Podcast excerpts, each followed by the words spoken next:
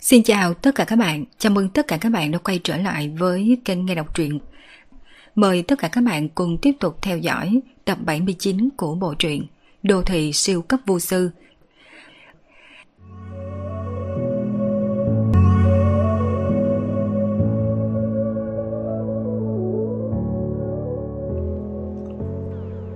Một đêm không ngủ, sau khi trời sáng, ở cửa lâu đài có vài người xuất hiện. Ngoài Mercy đang bó bụng ra, còn có mấy ông lão. Mà Mercy chỉ dám đứng ở sau mấy ông lão này, không có một chút dáng dấp tộc trưởng của gia tộc Corgi. Càng giống một tên đàn em đứng sau đại ca mình hơn. Nguyên nhân rất đơn giản, mấy ông lão này đều là trưởng lão của gia tộc Corgi. Mà có một điều người ngoài không biết, mấy ông lão này mới là người nắm quyền lực chân chính của gia tộc Corgi. Tuy rằng ông ta là tộc trưởng của gia tộc con ghi nhưng chỉ có quyền quyết định một số chuyện nhỏ. Chuyện thực sự liên quan đến sinh tồn và phát triển của gia tộc đều do trưởng lão hội quyết định. Nói chính xác hơn là do đại trưởng lão quyết định. Đánh nhỏ thì già tới, Phương Minh à, cậu đã chuẩn bị sẵn sàng hay chưa? Bên trong tòa lâu đài, Chu Hải nhìn thân ảnh của Mercy cùng mấy ông lão đứng bên ngoài, quay đầu nói với Phương Minh. bình đến thì tướng ngăn, nước đến thì đất ngăn, có gì phải sợ chứ? Nét mặt của Phương Minh thản nhiên. Ngày hôm qua, khi hắn ra tay cùng với Mercy, thì hắn đã nghĩ đến chuyện tương lai phải đối mặt với sự trả thù không ngừng của gia tộc Corgi. Thậm chí, hắn còn dự định những tình huống xấu nhất ra hiệu cho người hầu mở cửa sắt ra. Phương Minh đứng ở cửa sảnh lớn, đưa mắt nhìn chăm chăm Mercy cùng mấy ông lão đang đi tới. Không chỉ Mercy mà ánh mắt của mấy ông lão này cũng đang chăm chú nhìn Phương Minh. Một cổ uy áp mạnh mẽ từ trên người một ông già trong đó phát ra, hướng về Phương Minh ép tới. Nhưng mà điều khiến cho những ông lão này kinh ngạc chính là đối mặt với áp lực của bọn hắn, người thanh niên phương đông trẻ tuổi kia, không ngờ ngay cả nét mặt cũng không chút thay đổi. Trung Quốc có câu ngạn ngữ khách nhân tới, chiêu đãi rượu ngon thịt ngon. Địch nhân đến, chiêu đãi đau thường. Không biết các vị là loại nào. Phương Minh chậm rãi mở miệng. Mấy ông lão này chỉ phóng ra uy áp tương đương với địa cấp sơ kỳ, không đến mức khiến cho hắn chịu không nổi. Nhất là sau khi hắn minh tưởng về trường sinh quan tưởng hoa, trừ phi là cường giả tầng thứ địa cấp trung kỳ, chứ những người khác không thể nào tạo ra áp lực quá lớn đối với hắn. Cậu Tần, đùa rồi. Chúng tôi đến là bái kiến tiểu công chúa. Lão giả cầm đầu mở miệng nói, mà theo ông ta mở miệng, toàn bộ áp lực hầu như biến mất không còn. Phương Minh hiếp mắt, nhìn về ông lão này. Người này hẳn là vị cường giả cấp bậc tử tước mà Mercy nhắc, đại cường giả của gia tộc Corgi. Mercy cùng những trưởng lão khác nghe được lời nói của đại cường giả, trong mắt đều hiện ra kinh ngạc. Tuy rằng trước khi tới, bọn hắn đã thống nhất sẽ không động thủ, nhưng cũng đã quyết định phải ra oai phủ đầu. Không thể để cho người ta cảm thấy gia tộc Corgi dễ bị bắt nạt. Thế nhưng, Điều mà Mercy cùng những trưởng lão này không hiểu là vì sao đại trưởng lão đột nhiên lâm thời đổi ý. Đã như vậy, xin mời các vị đi theo tôi vào bên trong. Phương Minh cũng là ý vị thâm trường liếc nhìn đại trưởng lão. Trên thực tế, ngay khoảnh khắc khi đại trưởng lão mới nhìn hắn, hắn thật sự là có một loại cảm giác như bị độc xà nhìn chăm chăm. Cả người giống như bị huyết khí vây kín. Chẳng qua trong nháy mắt ấy, trong đầu của hắn cũng bắt đầu quan tưởng ra hình dáng của bảo tháp trong trường sinh quan tưởng hòa. Cũng trong khoảnh khắc khi hắn vừa liên tưởng ra hình dáng bảo tháp, đại trưởng lão này cũng liền thu hồi ánh mắt, cả người phản phất như biến thành một ông lão từ ái hiền lành. Trưởng lão ạ? À? Mercy có chút khó hiểu, khi nhìn thấy Phương Minh dẫn đầu đi vào trong sảnh, liền không nén được nghi ngờ trong lòng, mở miệng hỏi. Người này không đơn giản. Vừa nãy ta đã vận dụng bí thuật của tộc là huyết nhãn, nhưng mà không cách nào nhìn thấu được cậu ta. Lời nói của đại trưởng lão khiến cho Mercy cùng mấy vị trưởng lão khác toàn bộ đều ngây ra. Huyết nhãn là thiên phú đặc thù của huyết tộc, nhưng không phải mỗi một huyết tộc nào cũng đều có thể thức tỉnh loại thiên phú này. Chỉ có một số ít người biến dị trong huyết tộc mới có thể có thiên phú này, mà đại trưởng lão vừa vặn là một trong số những biến dị đó. Huyết nhãn có thể thấy những thứ mà dưới con mắt người thường không thể nào thấy, thậm chí có thể thấy quá khứ và tương lai của một người. Đương nhiên, đây là huyết nhãn cấp cao nhất. Nhưng bây giờ, đại trưởng lão vận dụng huyết nhãn vẫn không thể nào nhìn thấu người thanh niên phương Đông này. Quả thật là có chút khó tin, cũng khó trách đại trưởng lão đột nhiên thay đổi sách lược. Trên thực tế, đám người Mercy cũng không biết đại trưởng lão không hề nói thật với bọn hắn. Vừa nãy, ông ta đã nhìn ra cảnh tượng diệt thế. Núi thây biển máu lướt qua phía trước người thanh niên này, mà sau người thanh niên trẻ tuổi phương Đông hiện ra một tòa bảo tháp bao phủ trong u ám. Ánh mắt của lão khi nhìn thấy chiếc bảo tháp này, cả người thiếu chút nữa chết đứng như bị xét đánh. Chỉ dựa vào điểm này thôi, đại trưởng lão đã hiểu rồi. Lai lịch của người thanh niên trẻ tuổi phương Đông ngay trước mặt, tuyệt đối không đơn giản. Phải biết rằng, trước đây ông ta dùng huyết nhãn để quan sát một vị bá tước, cũng không thể nào tạo ra dị tượng như thế này. Thậm chí, ngay trong khoảnh khắc, ông ta còn sinh ra một loại cảm giác muốn quỳ xuống. Loại cảm giác này giống hệt như cảm giác khi ông ta nhìn thấy thân vương Dracula. Trong lòng không thể nhấc lên chút ý nghĩ phản kháng nào. Bên trong sảnh lớn, Alice ngồi. Ngoài trường Mercy, đại trưởng lão cùng mấy ông lão khác vừa liếc mắt thấy Alice, trên mặt liền lộ ra kích động. Chỉ như Mercy liếc một cái liền có thể xác nhận Alice là đời sau của gia tộc Verlet. Đám người đại trưởng lão đương nhiên cũng có thể nhìn ra, nguyên một đám mang trên mặt vẻ mặt vô cùng kích động. Thật là tiểu công chúa. Không sai, loại tôn quý đến từ huyết mạch này tuyệt đối là tiểu công chúa không sai được. Năm đó thần vương Dracula vĩ đại bị giáo hoàng đề tiện đánh lén, gia tộc Verlet chịu nội khổ huyết tẩy, là hầu tước Edward dẫn theo tiểu công chúa trốn đi. Mặc dù không hiểu tại sao đã nhiều năm như vậy rồi, nhưng tiểu công chúa vẫn còn chưa lớn. Nhưng mà tuyệt đối tiểu công chúa không thể nghi ngờ. Mấy vị trưởng lão rất là kích động, mà đại trưởng lão sau khi trầm mặt 3 giây liền trực tiếp quỳ xuống. hậu nhân của thân vương Vlad cao quý, người hầu trung thành nhất của người Van Corgi rốt cuộc cũng đã tìm được người. Đại trưởng lão Van Corgi vừa quỳ xuống một cái, mấy vị trưởng lão khác cũng vội vàng quỳ xuống theo. Huyết tộc là chủng tộc có đẳng cấp sông nghiêm nhất, mặc dù không cần mỗi lần gặp mặt đều phải quỳ, nhưng lần đầu tiên nhìn thấy chủ nhân của mình thì nhất định phải hành đại lễ. Alice dùng ánh mắt cầu xin giúp đỡ nhìn về Phương Minh, không biết nên làm sao. Phương Minh sau một hồi trầm ngâm liền lên tiếng. Chư vị đứng lên đi, lòng trung thành của gia tộc Corgi Alice đã thấy rồi. Lúc nói lời này, ánh mắt của Phương Minh rơi vào trên người đại trưởng lão Van, mà nét mặt của Van biến hóa vài lần. Vài giây sau mới chậm rãi đứng lên. Vừa thấy Van đứng lên, trên mặt Phương Minh lộ ra dáng tươi cười, bởi vì hành động này của Van đã thừa nhận một chuyện. Đó chính là gia tộc Corgi đã tiếp nhận thân phận anh trai Alice này của hắn rồi. Hắn có quyền lực có thể quyết định thay cho Alice. Điều này cũng giống như những gì Chu Hải đã nói, hắn có thể buông rèm chấp chính. Ai, cuộc sống của Alice đang trải qua thật sự quá là sung sướng rồi.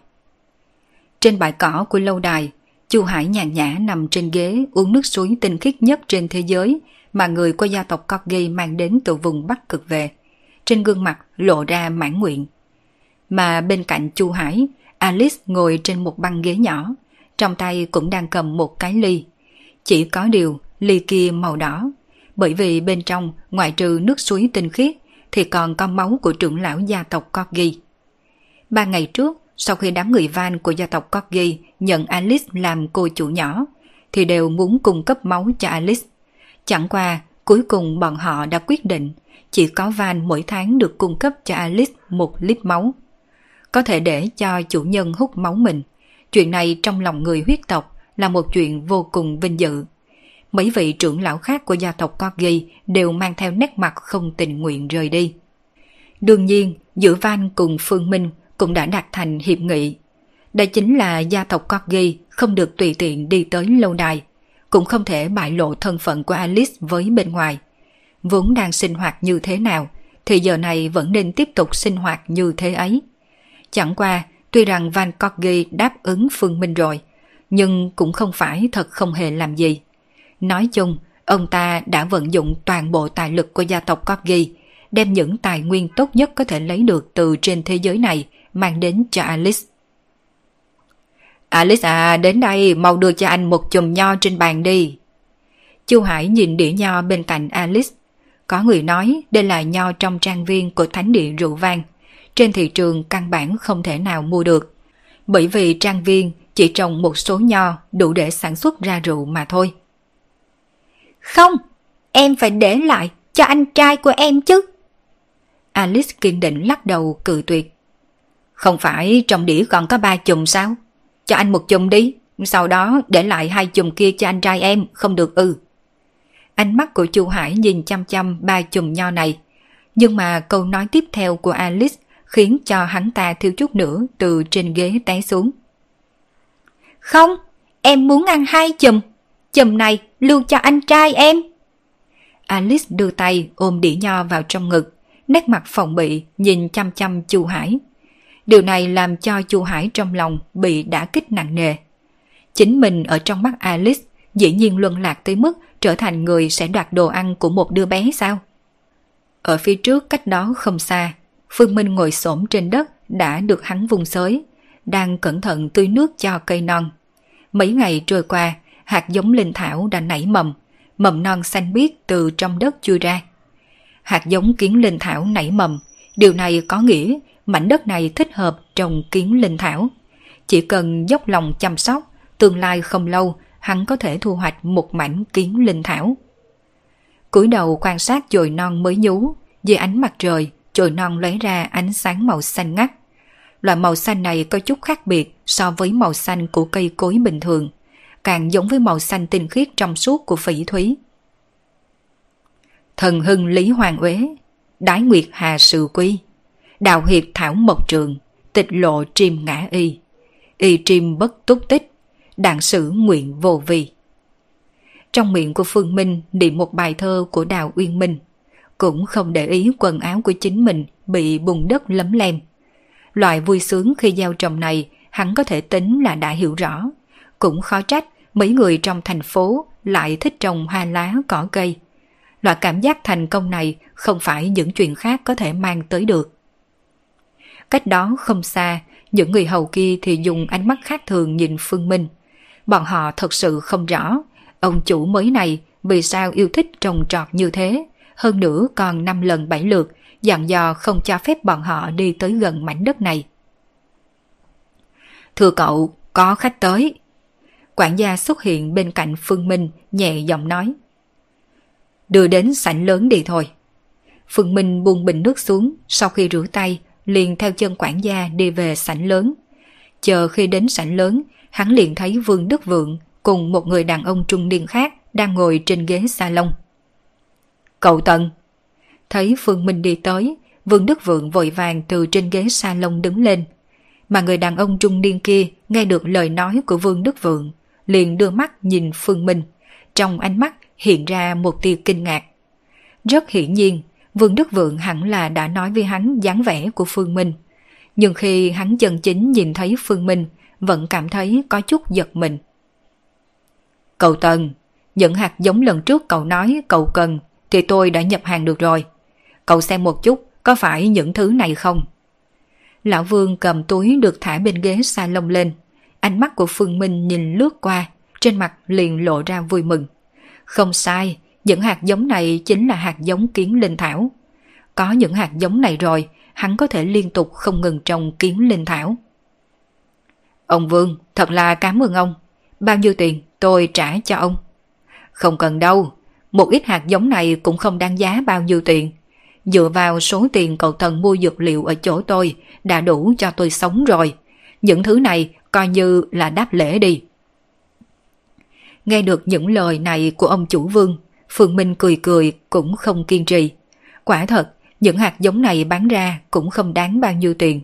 Chính mình mỗi tháng liền bỏ ra hơn một triệu mua dược liệu của ông ta. Nói không phải khoa trương, chứ một mình hắn đã đủ nuôi cả hiệu thuốc nho nhỏ của ông ta rồi. Vị này chính là... Ánh mắt của Phương Minh nhìn vào trên người người đàn ông trung niên. Ông chủ vương thấy như vậy liền vội vàng giới thiệu. À, vị này chính là Ngô Hải Dương, là bác sĩ phố người Hoa của thành phố Sheffield chúng ta. Chào cậu Tân, tôi là Ngô Hải Dương, cậu cứ gọi tôi là Hải Dương. Ngô Hải Dương đưa tay ra, sau khi bắt tay, Phương Minh ý vị thâm trường, liếc nhìn Ngô Hải Dương. Bác sĩ Ngô, thân làm bác sĩ, vẫn phải nên chú ý thân thể của mình một chút mới được. Lời của Phương Minh vừa ra, Ngô Hải Dương cả người chấn động, mang trên mặt vẻ mặt không thể nào tưởng tượng nổi nhìn về Phương Minh.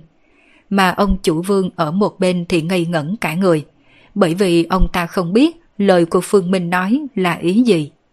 Trên thực tế, ông chủ vương cũng không biết Ngô Hải Dương muốn chính mình dẫn anh ta tìm đến cậu Tần là muốn làm gì. Chỉ là sau khi Ngô Hải Dương nghe thấy mình nói tới bản lĩnh của cậu Tần, Ngô Hải Dương liền mở miệng chủ động yêu cầu. Thậm chí dọc theo con đường này, ông ta đã hỏi qua rất là nhiều lần. Nhưng mà Ngô Hải Dương đều im miệng không nói, tuyệt đối không chịu để lộ ra tin tức. Cậu Tần đúng là một cao nhân. Ngô Hải Dương hướng về Phương Minh nhếch lên ngón tay cái. Người trong nhà biết chuyện của người trong nhà. Anh ta đối với thân thể của chính mình rất là rõ ràng. Chỉ là bởi vì thân là một thầy thuốc cho nên anh ta không dám tiết lộ tình huống cơ thể mình đối với người ngoài. Thử nghĩ một chút xem, một thầy thuốc mà ngay cả sức khỏe của bản thân mình cũng không thể nào khống chế được. Làm sao có thể đủ khiến cho những bệnh nhân kia tín nhiệm mình. Cho nên, dọc theo con đường này, dù cho ông chủ vương có gặng hỏi ra sao, anh ta cũng không thể để lộ ra một chút tin tức, bởi vì anh ta vẫn còn không xác định được cậu tần kia có phải thật sự lợi hại giống như lời lão vương nói hay không. Nhưng bây giờ anh ta đã tin, có thể vừa liếc mắt liền nhận ra thân thể của anh ta có vấn đề.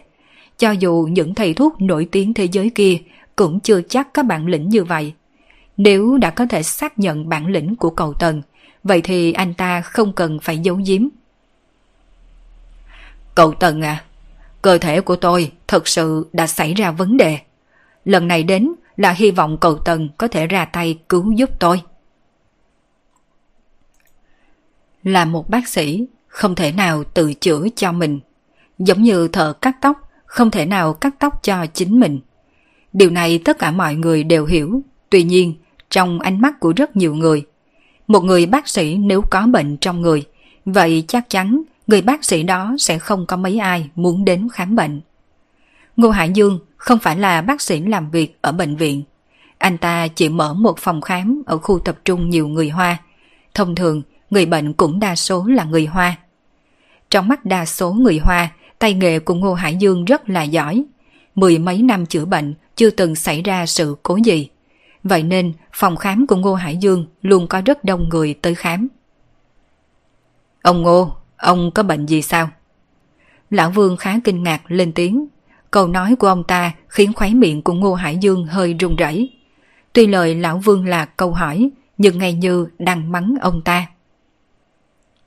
Thân thể của tôi quả thật có một chút vấn đề. Nhưng vì nguyên nhân công việc nên không thể nào để lộ ra ngoài. Lời của Ngô Hải Dương nói khiến cho ông chủ vương không hiểu lắm. Cho dù thân thể xảy ra vấn đề, vậy thì phải đến bệnh viện chữa trị chứ, sao lại đến tìm cậu Tần? Cậu Tần đúng là cao nhân, nhưng mà không phải bác sĩ nha. Đi theo tôi. Phương Minh không nói gì, dẫn Ngô Hải Dương và Lão Vương xuyên qua đại sảnh, rốt cuộc đi vào trong phòng sách. Phòng sách này là của Vương Hâm để lại, bên trong lưu trữ rất là nhiều sách. Nhưng đến khi Phương Minh làm chủ của tòa lâu đài này đã cải tạo lại phòng sách. Tất cả sách được chuyển sang phòng khác, giá sách cũng được gỡ xuống, chỉ còn một cái. Phòng này hiện nay là văn phòng làm việc của hắn. Lão Vương ngồi ghế sofa đặt bên cạnh, còn Ngô Hải Dương thì ngồi xuống cái ghế ngay trước bàn.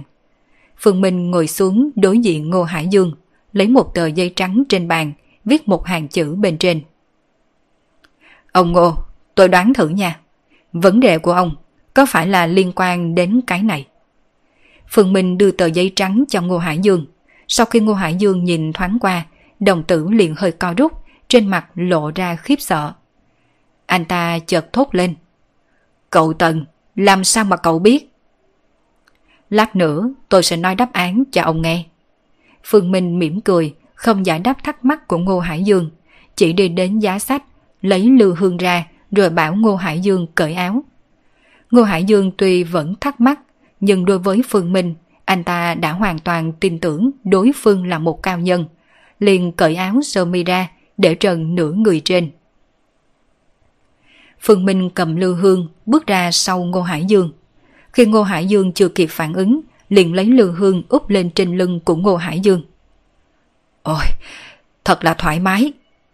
Bên trong lư hương vẫn còn một ít tro nhang còn nóng.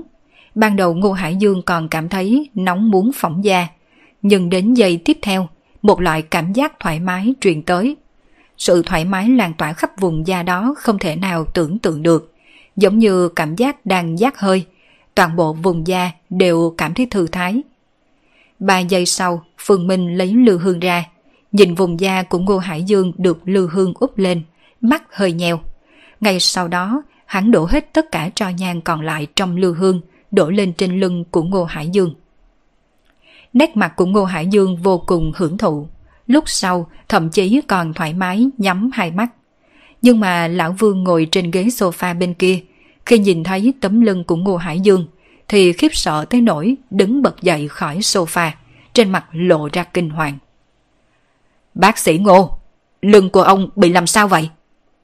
Lưng của tôi bị làm sao cơ? Nghe ông chủ Vương hỏi, Ngô Hải Dương miệng cưỡng mở mắt, quay đầu nhìn lão Vương. Sau khi nhìn thấy ánh mắt hoảng hốt của lão Vương, nét mặt của anh ta đầy khó hiểu. Ông qua bên kia gương mà nhìn đi. Trong phòng sách có một cái tủ, trên mặt tủ có một cái gương lớn. Ngô Hải Dương nghe lời Phương Minh nói thì vô cùng thắc mắc, đi đến chỗ chiếc gương. Đưa lưng về gương rồi quay đầu nhìn. Thế nhưng, khi mà anh ta nhìn vào gương, nét mặt giống y hệt như lão Vương. Trời ơi! Sao sau lưng tôi lại có nhiều dấu tay màu đen như thế này? Trong gương, phơi bày cả tấm lưng của Ngô Hải Dương. Trên đó có những dấu tay màu đen nhỏ. Những dấu tay này không lớn, còn nhỏ hơn bàn tay của một đứa bé bình thường. Nếu không nhìn kỹ, chưa chắc đã nhìn ra đây là dấu tay. Hơn nữa, những dấu tay này đậm nhạt không đều, giống như sau khi giác hơi, dấu giác hơi đó có chỗ đậm chỗ nhạt. Ở đây có dấu tay thì đen đậm, nhưng mà cũng có dấu tay khá nhạt. Ngồi xuống đi. Vỗ vai Ngô Hải Dương đang bị kinh sợ. Phương Minh đi trở về bàn ngồi xuống, đợi cho Ngô Hải Dương trở lại ghế ngồi. Lúc này hắn mới mở miệng nói. Đây gọi là bớt quỷ anh, do quỷ anh để lại trên người ông. Những cái bớt này có tên gọi, được gọi là dấu tay đòi mạng. Quỷ anh? Ngô Hải Dương mặt đơ ra. Quỷ anh là gì? Anh ta không biết. Quỷ anh có rất nhiều loại.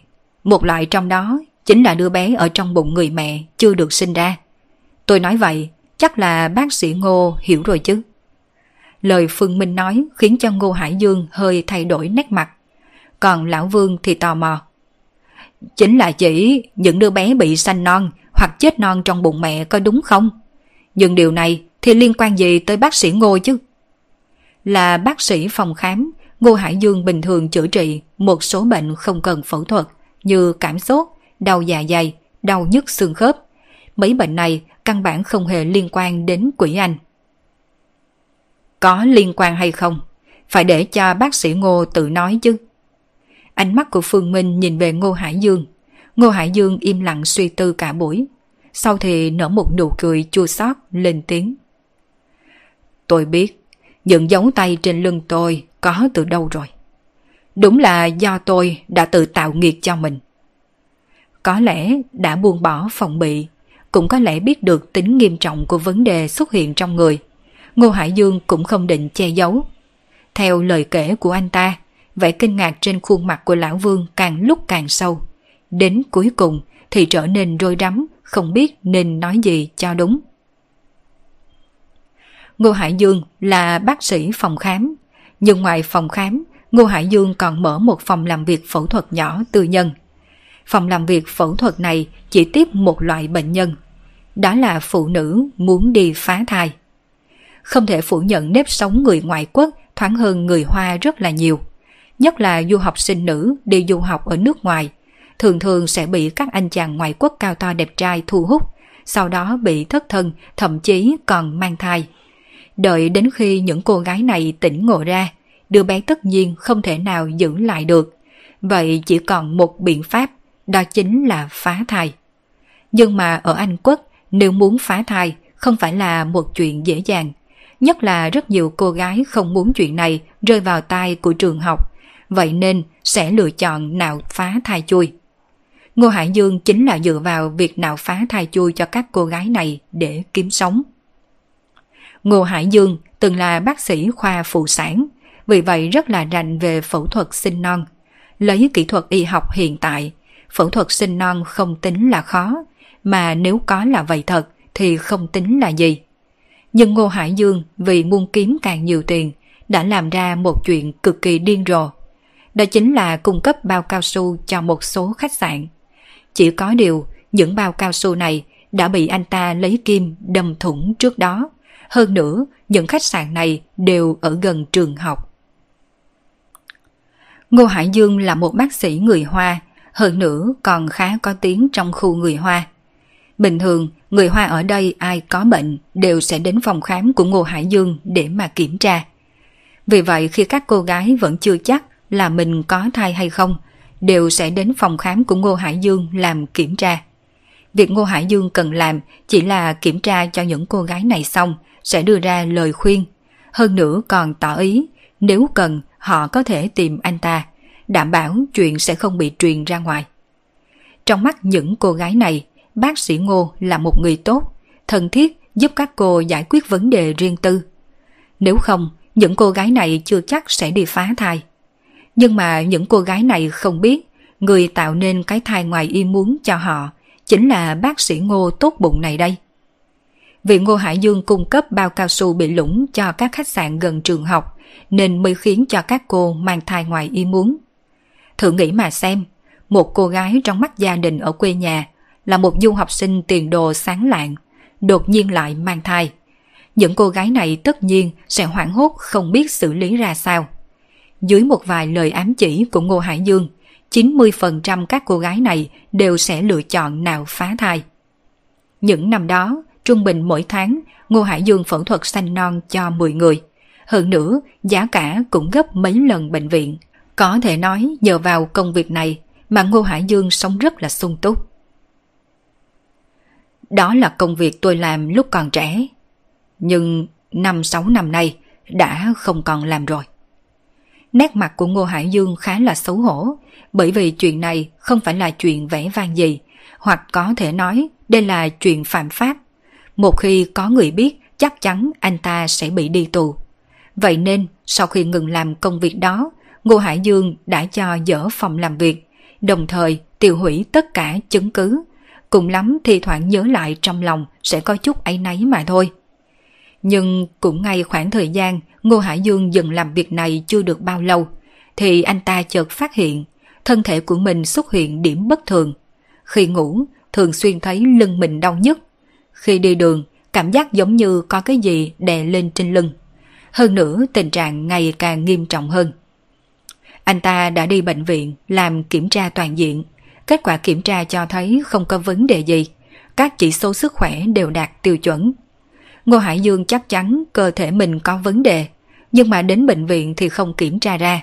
Điều này khiến cho Ngô Hải Dương có một dạo đã hoài nghi.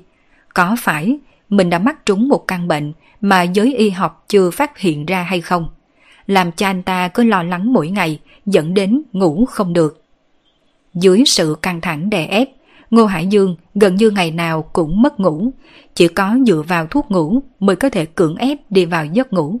Sau đó ban ngày lại gắn gượng tinh thần đến phòng khám xem bệnh. Tình trạng này kéo dài suốt 3 năm. Nhưng mà cho dù năng lực khống chế của Ngô Hải Dương có mạnh ra sao, thì cứ liên tục như vậy suốt 3 năm, cơ thể của anh ta đã sắp không thể nào chịu đựng được rồi. Quan trọng nhất là bởi vì cơn đau trên người đã khiến cho gia đình anh ta rạn nứt. Anh ta đã ly dị với vợ. Có thể nói, giờ phút này Ngô Hải Dương đang chờ đợi tử thần đến gõ cửa. Thậm chí có đôi khi, anh ta suy nghĩ, chi bằng tự sát chấm dứt sinh mệnh mình. Nhưng cuối cùng vẫn không thể nào hạ được quyết tâm. Dấu tay quỷ anh Mỗi một dấu tay đều đại diện cho trọng lượng của một đứa bé. Trọng lượng này không chỉ đè lên trên lưng ông, còn đè lên linh hồn ông. Khi linh hồn của ông không còn chịu nổi trọng lượng này, thì đó cũng là lúc ông sẽ chết. Phượng Minh nhìn Ngô Hải Dương nét mặt lãnh đạm. Những gì Ngô Hải Dương đã làm chỉ có thể nói là gieo gió gặt bão. Có thể nói, cho dù là phẫu thuật sinh non bình thường, đối với bác sĩ đã là một cái tội rồi. Vì vậy, bác sĩ có y đức chân chính trước khi làm phẫu thuật sinh non sẽ khuyên bệnh nhân vài câu. Còn nếu thật sự không khuyên được thì mới tiến hành phẫu thuật. Chỉ có như vậy, bác sĩ mới không bị những đứa bé vô tội đã chết này bò lên trên người, bị dính nghiệp chướng. Cậu Tần, tôi biết chuyện tôi làm là sai. Nhưng xin cậu hãy cứu lấy tôi. Ngô Hải Dương dùng ánh mắt khẩn cầu nhìn về Phương Minh. Anh ta thấy Phương Minh chính là cọng rơm cứu mạng cuối cùng của anh ta. Anh ta không muốn chết, nếu không đã không chống chọi suốt 3 năm nay. Tội nghiệp của ông là do chính ông gây ra. Bây giờ ông gặp phải chuyện này là do oán hận của những đứa bé vì ông mà không thể đến được với thế giới này. Giấu tay quỷ, loại này rất là khó để loại bỏ. Phương Minh lắc đầu, có nhân, ắt có quả.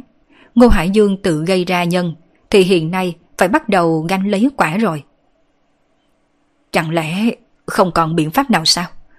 Cậu Tần à, chỉ cần có thể cứu tôi. Cậu đưa ra điều kiện gì tôi đều sẽ chấp nhận hết. Lão Vương đứng một bên cũng mở miệng cầu xin. Cậu Tần à, hành vi của bác sĩ Ngô đúng là không đúng thật, nhưng mà cũng không đáng tội chết. Các cô gái này đều tự quyết định việc nào phá thai. Nếu không, bác sĩ Ngô cũng không thể nào cưỡng ép họ nào phá thai được. Nếu con gái của ông bị người như vậy đặt bẫy, sau đó lén đi nào thai, ông nghĩ ông còn có thể thoải mái nói ra những lời như vậy được không? Phương Minh nói, ánh mắt đanh lại, ngữ khí lạnh như băng, khiến cho lão Vương lập tức im bặt, không dám nói tiếp. Ông ta cũng có con gái, nếu như con gái ông ta bị người ta đặt bẫy như vậy, nói thật, cả suy nghĩ sẽ đi giết người ông ta cũng có. Nếu như ông muốn cứu lấy mình, chỉ có một con đường. Cả buổi sau, Phương Minh mới lên tiếng. Lời nói của hắn khiến cho Ngô Hải Dương đã tuyệt vọng, bây giờ chợt dâng lên hy vọng trong đôi mắt. Cậu Tần, cậu cứ nói đi. Chỉ cần tôi có thể làm, tôi chắc chắn sẽ đi làm. Cậu nói tôi làm thế nào, tôi sẽ làm như vậy. Một đứa trẻ nếu không thể ra đời, nghĩa là lần đầu thai này của đứa bé đã thất bại. Mà một lần đầu thai thất bại thì muốn đầu thai lại, cần một khoảng thời gian chờ đợi rất dài, dài nhất có thể lên đến trăm năm. Vì vậy, nếu ông muốn giải trừ oán khí của những đứa bé này, vậy chỉ còn một cách. Chính là làm những đứa bé này có thể đầu thai. Nghe Phương Minh nói, Ngô Hải Dương ngẩn người, còn Lão Vương cũng trợn tròn mắt. Những đứa bé này đã chết, làm sao có thể đầu thai? Những đứa bé có thể để lại dấu tay quỷ anh, đều là những đứa bé chưa thể đầu thai lần nữa. Mà ông và những đứa bé này có liên quan nhân quả cùng nhau. Nên ông phải chịu trách nhiệm tìm cách để chúng được đầu thai. Tuy nhiên, những quỷ anh này muốn đầu thai không phải là một chuyện dễ dàng. Bởi vì chúng phải lấy được tư cách được luân hồi đầu thai dưới âm phủ. Phương Minh từng nghe lời sư phụ nói, những quỷ anh không thể ra đời này, nếu muốn đầu thai rất là khó.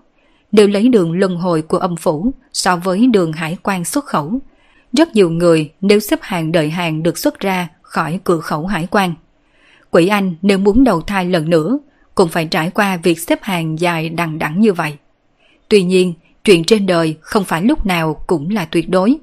Ông trời còn cho một con đường sống, huống hồ chi, quỷ anh không thể đầu thai thành công, vốn không liên quan gì đến bản thân quỷ anh. Vì vậy, vẫn có một cách có thể để cho quỷ anh rút ngắn thời gian nhận được tư cách đầu thai. Đó chính là lập bia, lấy danh nghĩa quỷ anh tích đức làm việc thiện. Đến thời điểm đức đã được tích lũy đủ, quỷ anh liền có thể đi đầu thai chuyển thế. Trên người ông có tất cả 18 dấu tay. Nói cách khác, có 18 quỷ anh cần đi đầu thai chuyển thế. Còn về phần làm việc thiện tích đức như thế nào thì ông tự quyết đi. Tóm lại, làm việc thiện càng nhiều, cơ hội quỷ anh được đầu thai càng lớn hơn. Thấy Ngô Hải Dương chuẩn bị mở miệng hỏi, Phương Minh nói. Sửa cầu, lát đường, quyên góp. Tóm lại, tất cả việc thiện có thể làm đều được, không phân biệt lớn nhỏ. Nhưng tôi phải nhắc nhở ông một chuyện. Ông chỉ còn thời gian 2 năm. Nếu trong 2 năm này vẫn không xóa hết tất cả dấu quỷ anh trên người, thì đến thần tiên cũng không cứu được ông đâu. Phương Minh không phải là muốn cứu Ngô Hải Dương. Hắn chỉ muốn giúp những quỷ anh này. Những quỷ anh này là do Ngô Hải Dương hại chết. Vì vậy chỉ có Ngô Hải Dương tích đức làm việc thiện mới có thể đủ ghi tạc lên người những quỷ anh này. Kéo ngăn bàn ra, Phương Minh từ bên trong lấy ra một cây kim. Đồng thời trong tay cầm một tờ giấy vàng đi đến sau lưng Ngô Hải Dương. Không báo trước với Ngô Hải Dương, Phương Minh đâm thẳng lên một dấu quỷ tay. Sau khi kim đâm vào lưng, tay phải của Phương Minh búng nhẹ ba cái vào đầu cây kim. Nét mặt của Ngô Hải Dương vô cùng đau đớn. Khi cây kim đâm xuống giống như vòi của con ong độc, đau đến tận xương tủy tim gan. Ba giây sau, Phương Minh rút kim ra. Ngay giây phút kim được rút, một dòng máu đen chợt phun ra, dừng lên trên tờ giấy vàng. Tờ giấy vàng nhanh chóng thấm đẫm máu. Đặt tờ giấy vàng nhiễm đỏ vào trong lòng bàn tay, Phương Minh gấp tờ giấy thành hình người, đồng thời hai tay vẽ lên trên không một ký hiệu. Cuối cùng, ngón tay điểm vào trán của người giấy. Liên tiếp 18 người giấy, tổng cộng 18 vết kim đâm. Cả người Ngô Hải Dương đã cứng đơ ngã trên mặt đất. Cảm giác đau đớn này thật sự quá lớn, suýt nữa khiến cho anh ta phải ngất đi. Tôi đã lấy oán khí của 18 quỷ anh trên người ông, bỏ qua những người giấy này. Vì vậy mỗi người giấy đại diện cho một quỷ anh. Mỗi lần ông làm việc thiện có thể mang một người giấy trong người. Khi nào ông thấy màu của người giấy trở lại bình thường, nghĩ là quỷ anh đó đã đi đầu thai. 18 người giấy, Phương Minh không biết Ngô Hải Dương có thể trong thời gian 2 năm làm 18 người giấy này đầu thai chuyển thế hay không. Bởi vì khi hắn nói cách để cứu Ngô Hải Dương, tướng mạo của Ngô Hải Dương liền thay đổi. Hắn đã không còn cách nào từ tướng mạo của Ngô Hải Dương đoán ra vận mệnh của anh ta. Đương nhiên, một nguyên nhân rất lớn trong đó chính là vì hắn là một trong những người trong cuộc, vì vậy thiên cơ tự động che mắt hắn. Chuyện này giống như một số cao nhân tướng thuật, sau khi xem tướng cho người khác sẽ đưa ra một cách để cứu. Nhưng cuối cùng có hiệu quả hay không? Dù cao thủ tướng thuật lợi hại ra sao, cũng không cách nào xem được tướng mạo. Nếu cố cưỡng chế khai triển thuật để xem, tất nhiên sẽ bị trời phạt. Được rồi, bây giờ ông có thể ra về. Phí là 100.000 bản Anh. Sau khi Ngô Hải Dương nghe Phương Minh nói, trái lại không có vẻ gì đau từng khúc ruột. Đừng nhìn anh ta chỉ là bác sĩ phòng khám. Mấy năm nay, tài sản anh ta kiếm được cũng là 5 triệu bản Anh. Hơn nữa, với sứ mệnh cuộc đời phải làm việc thiện, anh ta đã chuẩn bị tinh thần sẽ dùng hết tài sản để làm việc thiện. Tiền đối với anh ta mà nói đã không còn ý nghĩa lớn rồi. Vật đổi sao dời, thời gian trôi qua. Mấy tháng sau, Phương Minh thời gian trôi qua rất yên bình. Ban ngày xử lý kiến linh thảo, buổi tối thì tu luyện, đồng thời tắm nước thuốc để đề thăng tố chất thân thể một cách vững chắc. Tuy là từ bên ngoài nhìn vào không thấy mình có gì khác biệt, thế nhưng Phương Minh trong lòng biết, tiếp tục như vậy, đột phá tới địa cấp cường giả cũng chỉ cần thời gian một năm thôi. Từ nhân cấp tới địa cấp là cả một quá trình đột phá cảnh giới. Dù cho cực kỳ khát vọng thực lực muốn nhanh chóng đề thăng, thế nhưng Phương Minh sẽ không vội vàng trùng kích địa cấp. Bởi vì sư phụ đã nói với hắn, nhân cấp là đặt nền móng, cơ bản càng vững chắc, thì khi đạt đến địa cấp, tiềm lực trưởng thành lại càng cao. Cũng có thể nói, vô luận là nhân cấp tầng 1 hay nhân cấp tầng 9, trên thực tế đều là đặt nền móng, mà cơ sở này quyết định sau này có thể đi bao xa. Cho nên rất nhiều thế lực lớn đối với phương diện bồi dưỡng đệ tử đều cực kỳ nghiêm ngặt. Dù cho có thể đột phá tới địa cấp, vẫn muốn những đệ tử này ngăn chặn cảnh giới, tiếp tục tôi luyện ở nhân cấp. Thậm chí, một vài gia tộc càng cổ xưa càng nghiêm khắc, đệ tử trong tộc ở cảnh giới nhân cấp phải giữ đến vài thập niên. Những đệ tử này dù thấy những người cùng tuổi đều đột phá tới địa cấp, nhưng bọn hắn vẫn chống cự sự mê hoặc của năng lực, tiếp tục dừng ở nhân cấp. Bất quá cũng chính bởi vì như vậy, những đệ tử này một khi đột phá tới địa cấp, thực lực sẽ đột nhiên tăng mạnh. Nếu như muốn lấy một ví dụ thích hợp thì có thể so nhân cấp với một cái lò xo.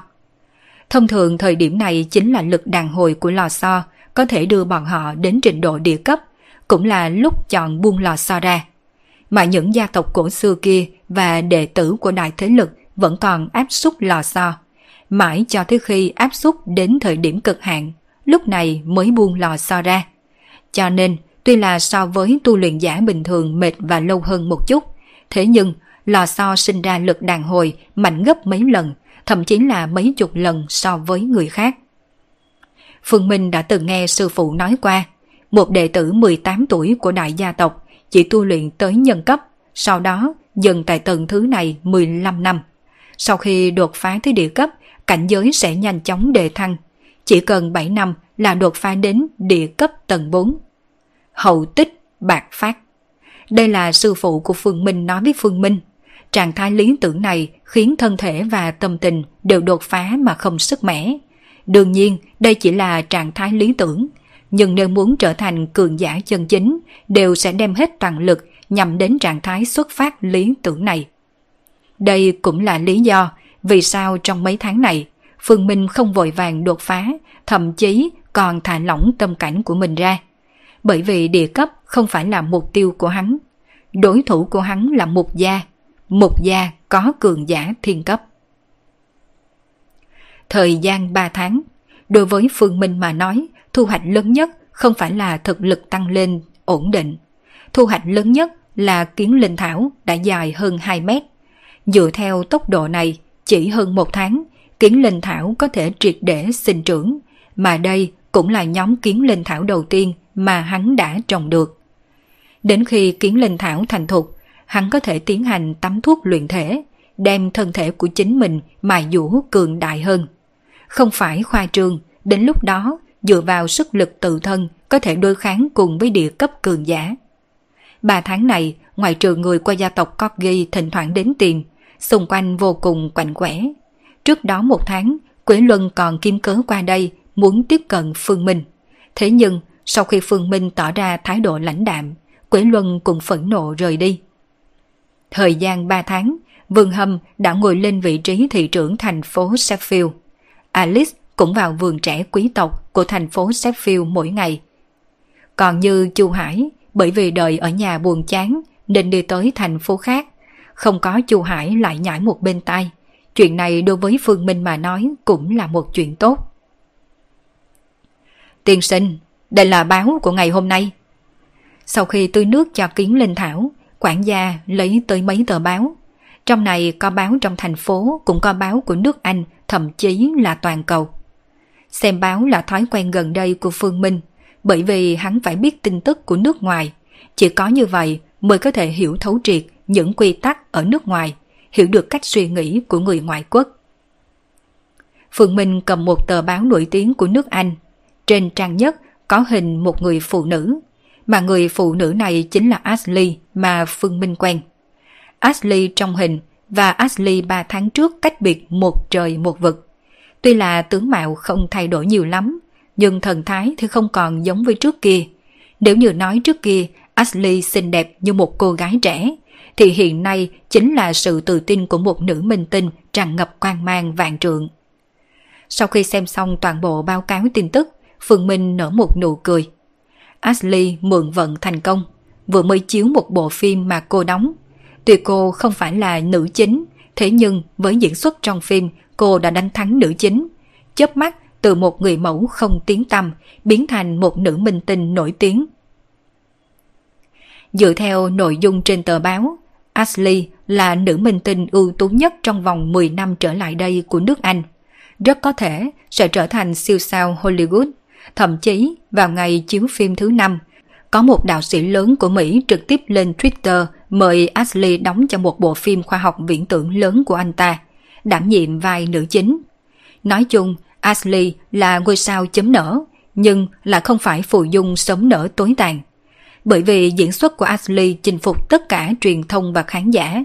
Dưới cái nhìn của bọn họ, diễn xuất của Ashley phải tiếp tục biểu diễn thêm mấy bộ phim, trở thành minh tinh hàng đầu thế giới không phải là việc khó.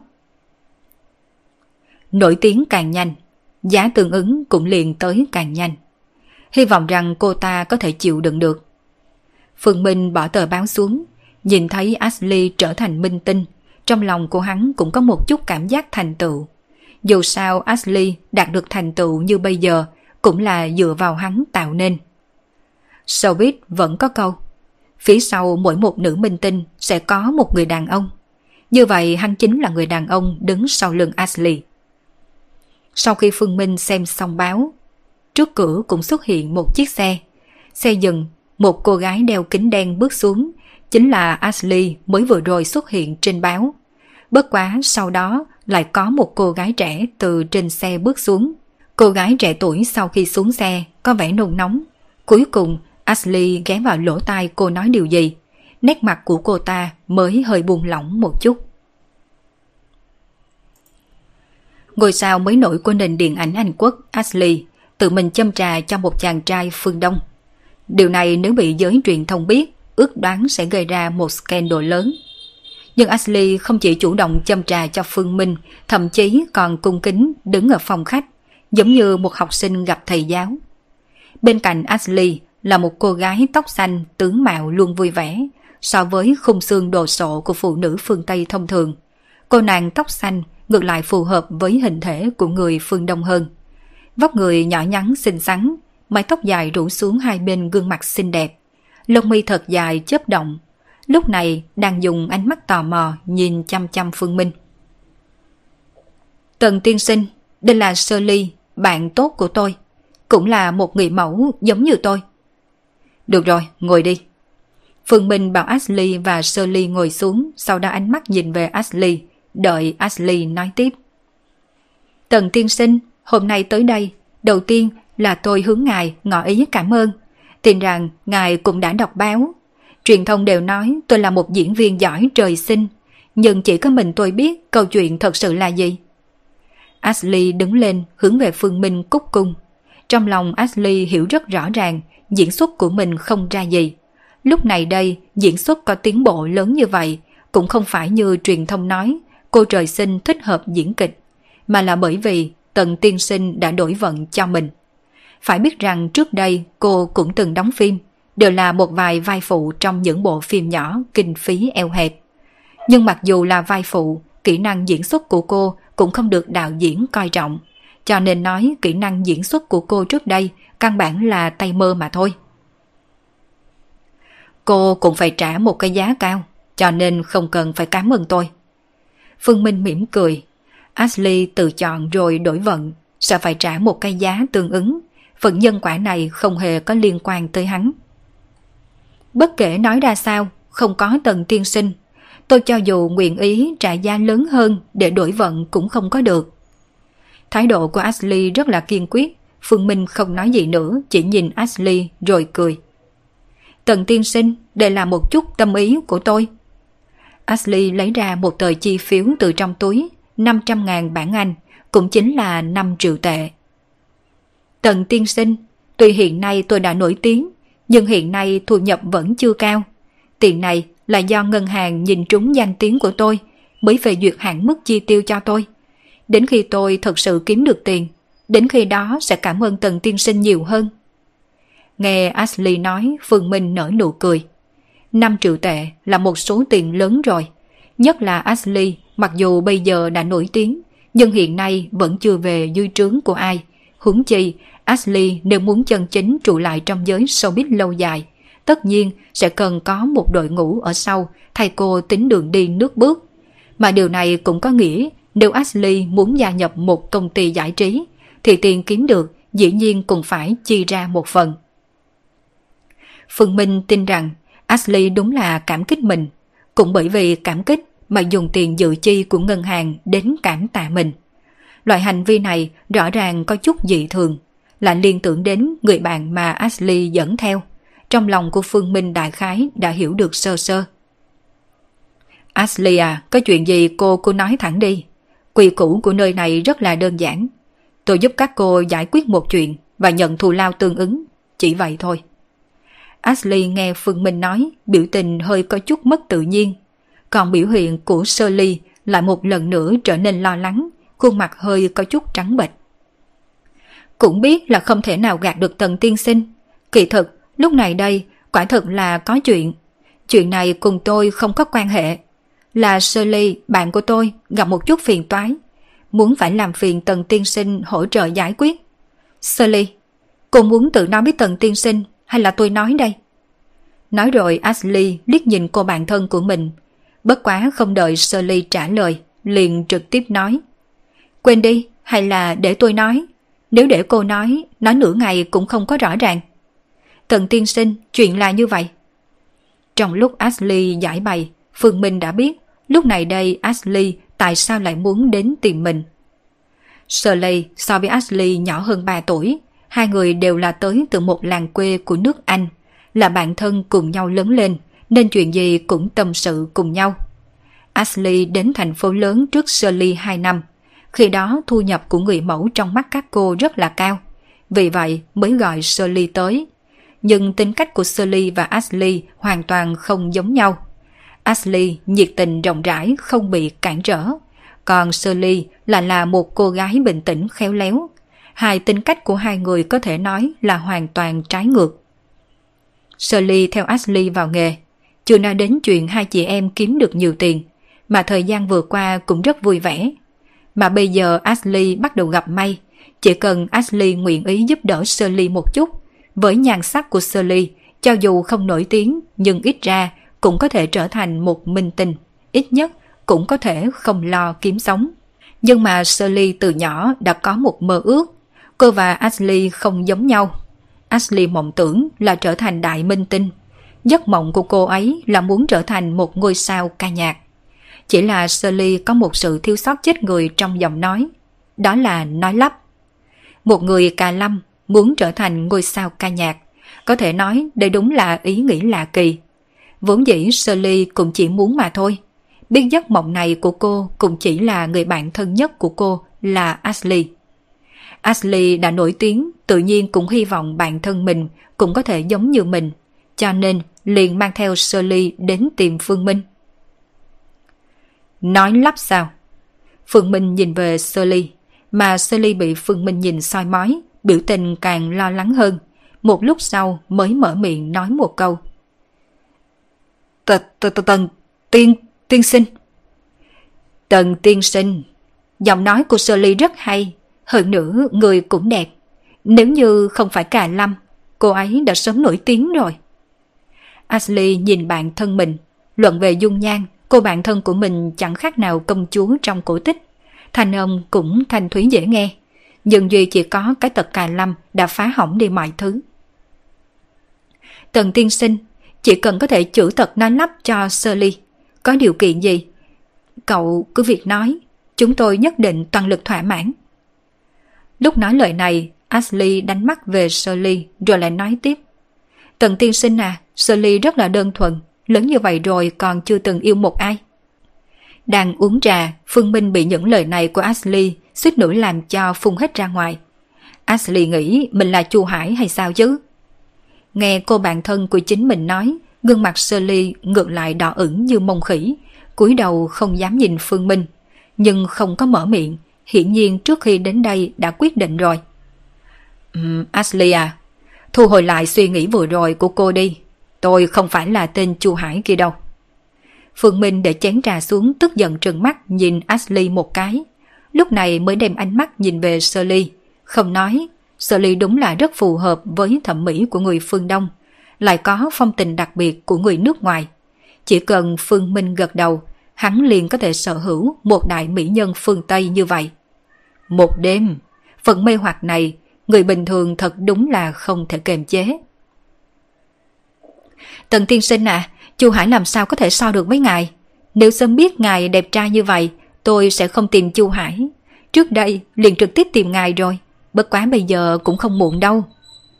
Ashley nhìn Phương Minh bằng ánh mắt mê hoặc. Phương Minh chỉ biểu môi. Tính cách của Ashley đúng là nhiệt tình phóng khoáng, nhưng còn không đến mức phóng đảng. Lời này cũng chỉ là nói cho vui thôi. Cô không phải là tật nói lắp bẩm sinh. Phương Minh nhìn Shirley, Sơ ly liền vội vàng gật đầu. Tật nói lắp của cô là đột nhiên xuất hiện khi cô 5 tuổi. Trước đó cô vẫn nói chuyện bình thường. Khi cô 5 tuổi, có gặp chuyện gì đặc biệt không? Nghe Phương Minh hỏi như vậy, Shirley vẫn không trả lời, mà Ashley liền cướp lời đáp. Có đó. Lúc đó tôi và Shirley cùng ra bờ sông chơi đùa. Kết quả Shirley té lộn mèo một vòng. Sau đó bác sĩ nói, té bể dây thanh quản. Ashley nôn nóng dẫn Shirley qua đây, cũng là bởi vì một phần ấy nấy trong lòng. Ban đầu là cô gọi Shirley đi chơi.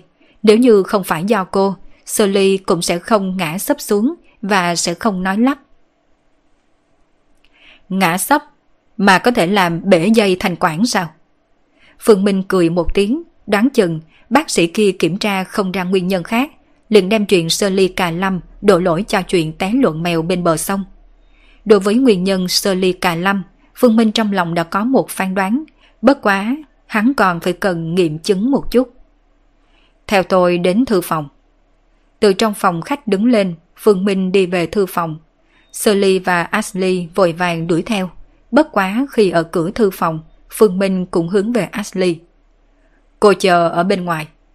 Phương Minh vừa thốt ra lời này, biểu tình của Ashley đột nhiên trở nên có chút đặc biệt, miệng há thật to. Bất quá, lập tức trên mặt chính là lộ ra bừng tỉnh đại ngộ, tỏ ra đã hiểu. Thì ra, tận tiên sinh anh thích loại này. Bất quá, phải thương hoa tiết ngọc một chút. Sư ly nhà tôi vẫn còn rất non nớt. Sư ly đứng một bên nghe cô bạn thân của mình nói như vậy, gương mặt liền đỏ ửng, cúi gằm mặt xuống đất. Không thèm để ý đến Ashley, Phương Minh trực tiếp đóng cửa thư phòng. Sully chỉ như một cô bé vẫn cúi đầu nhìn chân mình, theo Phương Minh đi vào, nghiêng lấy đôi môi đỏ mọng. Cô nằm lên ghế salon đi. Phương Minh dặn Sully một câu, sau đó liền đi vào nhà kho của thư phòng.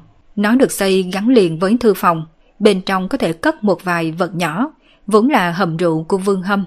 Bởi vì khi Vương Hâm làm việc, có thói quen uống rượu vang. Hai phút sau, trên tay Phương Minh cầm theo mấy thứ đi ra. Chẳng qua là khi hắn nhìn thấy Sơ Ly trên ghế salon, khóe miệng co quắp một cái, không biết nên nói cái gì.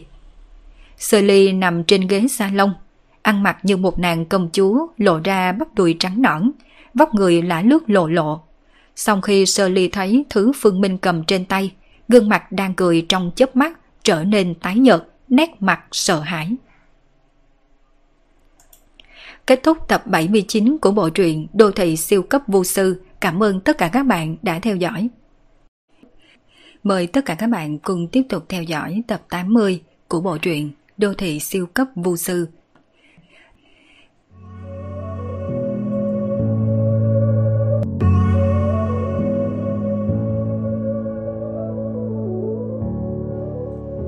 Cậu, cậu, cậu cô Tân, cô Tân à, cậu muốn làm gì? Sơ ly bị hù tới thất kinh, vốn đã nói lắp, nay càng không thể nói được một câu hoàn chỉnh, là sợ hãi thất sắc chân chính. Nhìn thấy nét mặt này của sơ ly, đột nhiên Phương Minh nổi lên suy nghĩ muốn đùa giỡn đối phương một chút. Lập tức trên mặt lộ ra nụ cười dâm tà. Tôi là thích nhịp điệu như thế này, tiểu mỹ nhân. Vừa nói Phương Minh vừa đi về phía sơ ly. Sơ ly bị hù dọa tới đôi môi đều đang run run, muốn đứng lên. Chẳng qua câu nói tiếp theo của Phương Minh lại khiến cho cả người cô cứng đờ. Cô phải suy nghĩ cho thật kỹ. Một khi cô đứng lên, không ai có thể giải quyết được vấn đề này giúp cho cô đâu. Thân thể của Sơ Ly trở nên cứng đờ, nét mặt rất phức tạp. Một lúc sau, đột nhiên cúi đầu yên tĩnh nằm trên ghế salon. Hai mắt nhắm chặt, cắn chặt môi. Thế nhưng, hạng lông mi không ngừng run run, còn nơi nọ đủ thì gấp gáp phập phồng, đều bán rẻ cô. Tiết lộ ra, nội tâm của cô không được bình tĩnh vào lúc này. Nhìn thấy Sơ Ly thật sự lựa chọn khuất phục, Phương Minh tức cười xoa xoa mũi mình. Đoán chừng, lúc này trong lòng của Sơ Ly đã nghĩ coi như bị heo ủi một hồi đi. Đối với Sơ Ly mà nói, lúc này mỗi phút mỗi giây đều là vô cùng dày vò. Vậy mà sau khi chờ suốt vài giây vẫn không cảm thụ được trên thân thể có gì biến hóa. Sơ Ly hơi nghi hoặc một chút, lông mi giật giật, rồi từ từ mở mắt ra. Vừa mở mắt, khuôn mặt Sơ Ly lập tức đỏ bừng, nhắm chặt hai mắt. Bởi vì giờ khắc này, Phương Minh đang dùng nét mặt hài hước từ trên cao nhìn cô chăm chăm. Thật đúng là một cô gái rất dễ xấu hổ. Thế nhưng, cho dù là vậy, cô vẫn vì có thể ca hát được mà nguyện ý hy sinh bản thân mình. Xem ra thật sự rất là thích hát. Trong lòng của Phương Minh có phán đoán, cũng không đùa giỡn với Sơ Ly mà mở miệng nói. Được rồi, cô đứng lên đi. Đứng lên sao? Vài giây sau, Sơ Ly mở mắt, dùng ánh mắt nghi ngờ nhìn về Phương Minh. Phương Minh thấy dáng vẻ ngây ngốc của Sơ Ly, không nhịn được cười nói. Không đứng dậy, chẳng lẽ cô thật sự muốn tôi dùng dây trói cô sao? Lắc lư sợi dây rơm trên tay vài cái, Phương Minh nhìn Sơ Ly. Mà vừa nghe nói như vậy, khuôn mặt Sơ Ly lập tức đỏ bừng. Chẳng qua, lần này cô đã vội vàng đứng dậy rồi. Mặc dù chưa từng yêu đương, nhưng đó không có nghĩa Sơ Ly không hiểu rõ mấy chuyện này. Huống chi, cô còn có một người bạn thân như Ashley, cũng biết có một số đàn ông có đam mê đặc thù. Cho nên, ngay từ đầu khi cô thấy sợi dây trong tay của Phương Minh, cô mới có thể kinh động sợ hãi đến như thế. Tình trạng nói lắp của cô đã xuất hiện năm cô 5 tuổi. Tuy rằng tôi đã có phán đoán với nguyên nhân khiến cho cô nói lắp, thế nhưng hiện nay tôi cần nghiệm chứng một chút. Phương Minh lấy sợi dây trong tay ra thắt lại, sau đó đi về sơ ly, ra hiệu cho cô thả lỏng người. Ngay sau đó, hắn đem sợi dây quấn quanh xương bả vai của sơ ly. Hai phút sau, sơ ly đã bị trói thành một cây bánh chân. Toàn bộ khuôn mặt vẫn luôn duy trì đỏ ửng. Bởi vì hắn thắt chặt sợi dây ở khoảng cách gần, khó tránh khỏi sẽ tiếp xúc đến một số nơi đặc thù. Sau đó ánh mắt của Phương Minh nhìn Sơ Ly, khóe miệng co quắp một chút. Không thể không nói vóc người của Sơ Ly rất tốt, mà sau khi bị buộc chặt sợi dây này, nhìn thật sự rất giống tình tiết bên trong mấy bộ phim của quốc gia nào. Ngồi xuống salon đi. Ra hiệu cho Sơ Ly ngồi xuống, trên tay của Phương Minh còn nắm một đầu dây rơm. Theo tay hăng kéo, toàn bộ thân thể của Sơ Ly đều run rẩy. Không cần khẩn trương, thả lỏng tâm tình của cô đi. Phương Minh nắm lấy sợi dây đi tới trước bàn sách, từ nơi đó cầm lên một tấm bùa chú. Oanh một tiếng, bùa thiêu đốt. Trong lúc Sơ Ly còn chưa kịp phản ứng, lá bùa trực tiếp đốt cháy một đầu dây rơm trên tay của Phương Minh. Mặc dù là dây rơm, nhưng bởi vì được gia công tương đối dày, cho nên tốc độ thiêu đốt cũng không nhanh. Nhưng cho dù là vậy, không được một phút sau, sợi dây đã bị thiêu đốt hơn phần nửa, chi ít đã khiến cho Phương Minh buông lỏng tay ra. Mà dựa theo tốc độ này, không cần một phút đồng hồ, dây rơm sẽ cháy tới phần đang cột vào trên người của Sơ Ly. Cậu, cậu, cậu, cậu Tân, cậu Tân à? Không cần sợ đâu, không có chuyện gì. Phương Minh an ủi Sơ Ly một câu. Chẳng qua rất nhanh, hắn lại quay đầu đưa lưng về Sơ Ly. Bởi vì sợi dây trói trên người Sơ Ly là trói từ trên đùi đến chỗ yết hầu. Sau khi hỏa diễm thiêu đốt, váy của Sơ Ly cũng trực tiếp bị đốt rồi lộ ra phong cảnh bên trong. Quân tử phi lễ chớ nhìn. Phương Minh tự nhận bản thân mình vẫn được tính là quân tử. Đối với Sơ Ly, giờ khắc này cô đã bất chấp không quan tâm chuyện bản thân mình có bị lộ hàng hay không. Bởi vì khi nhìn thấy sợi dây rơm thiêu đốt, trong lòng cô lại không nhịn được khẩn trương. Vậy mà vài giây sau đó, khẩn trương trên mặt của Sơ Ly biến thành kinh ngạc. Bởi vì tuy rằng dây rơm đang buộc trên người cô không ngừng bốc cháy, thế nhưng cô lại không cảm thấy chút thống khổ nào. Thậm chí ngay cả cảm giác nóng bỏng cũng không hề có lấy một chút. Nếu như không phải tự mình cảm nhận được sợi dây rơm đang bốc cháy, cô đều phải hoài nghi liệu có phải bản thân mình sinh ảo giác hay không. Vậy mà ba giây sau, đột nhiên sơ ly a lên một tiếng, bởi vì một cảm giác trói buộc theo vị trí sợi dây rơm bị thiêu đốt truyền tới.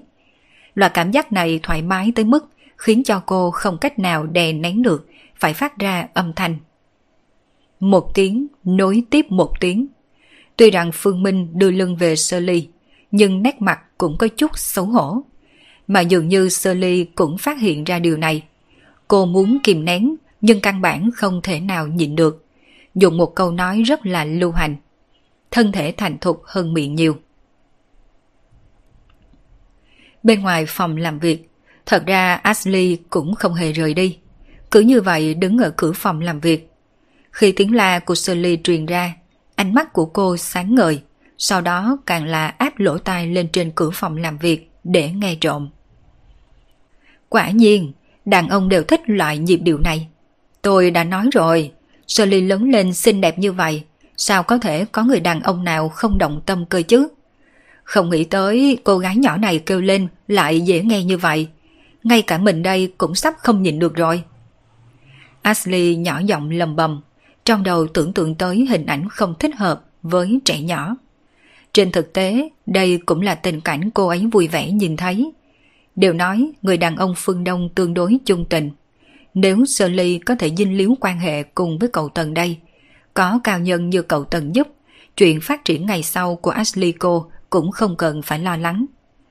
Gặp phải người đàn ông độc thân, vừa có tiềm lực, vừa giàu có như vậy, phải dũng cảm theo đuổi, chủ động cầu dẫn. Chuyện này không có gì là không đúng. Sau 3 phút, âm thanh dừng, Ashley biểu môi.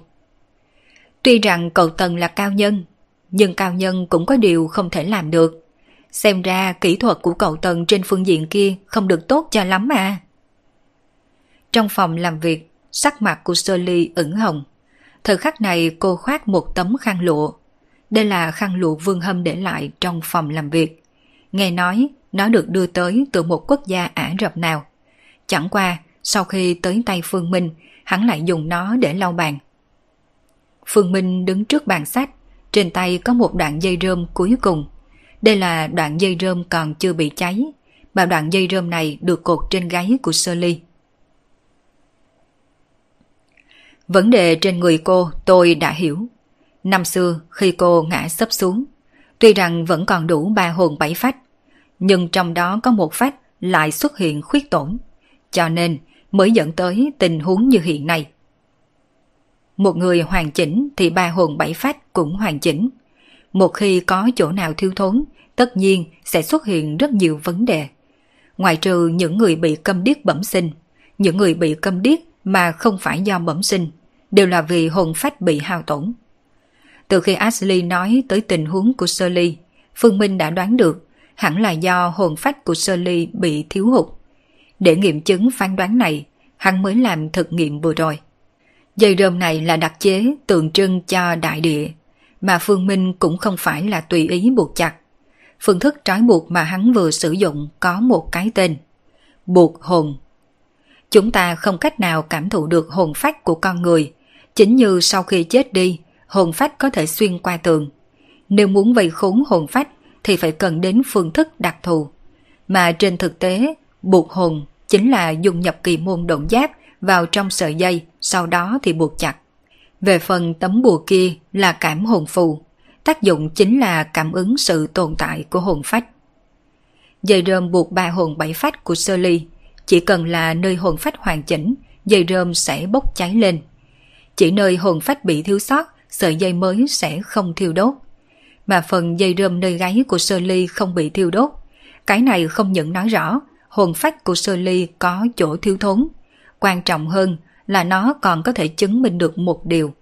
Phần hồn phách bị thương tổn của Sơ Ly hẳn là thuộc về phách thứ sáu trong ba hồn bảy phách. Phi độc. Chẳng qua, ngoài ra Phương Minh cũng phát hiện một hiện tượng rất là thú vị khác.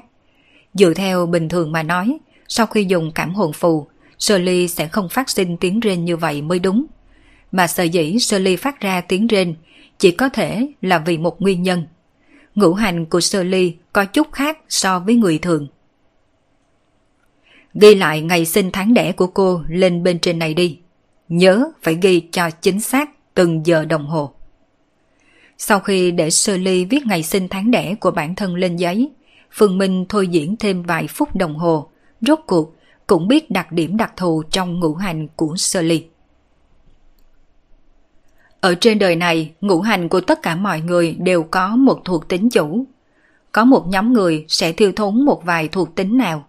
Vì vậy mới có rất nhiều người đặt tên có kèm theo yếu tố kim mộc thủy hỏa thổ bên trong. Mục đích đúng là vì dùng tên để bồi đắp phần ngũ hành bị thiếu sót. Đương nhiên, người nước ngoài sẽ không hiểu rõ những điều này, cũng không biết ngũ hành thiêu thốn có ý nghĩa ra sao. Cho nên Sơ Ly không biết thời gian cô ấy được sinh ra đại biểu cho điều gì. Bác tự độc nhất, ngũ hành thiếu tứ, chỉ lưu lại một, chỉ còn lại thuộc tính mộc. Người mà ngũ hành chỉ có một, gần như rất khó có thể sống sót, bởi vì ngũ hành thiếu thốn cũng đồng nghĩa với việc âm dương mất thăng bằng, thái cực sinh âm dương, âm dương hóa ngũ hành. Nhưng Sơ Ly lại có thể sống đến 20 tuổi, có nguyên nhân rất lớn là vì ngũ hành của cô ấy thuộc tính mộc.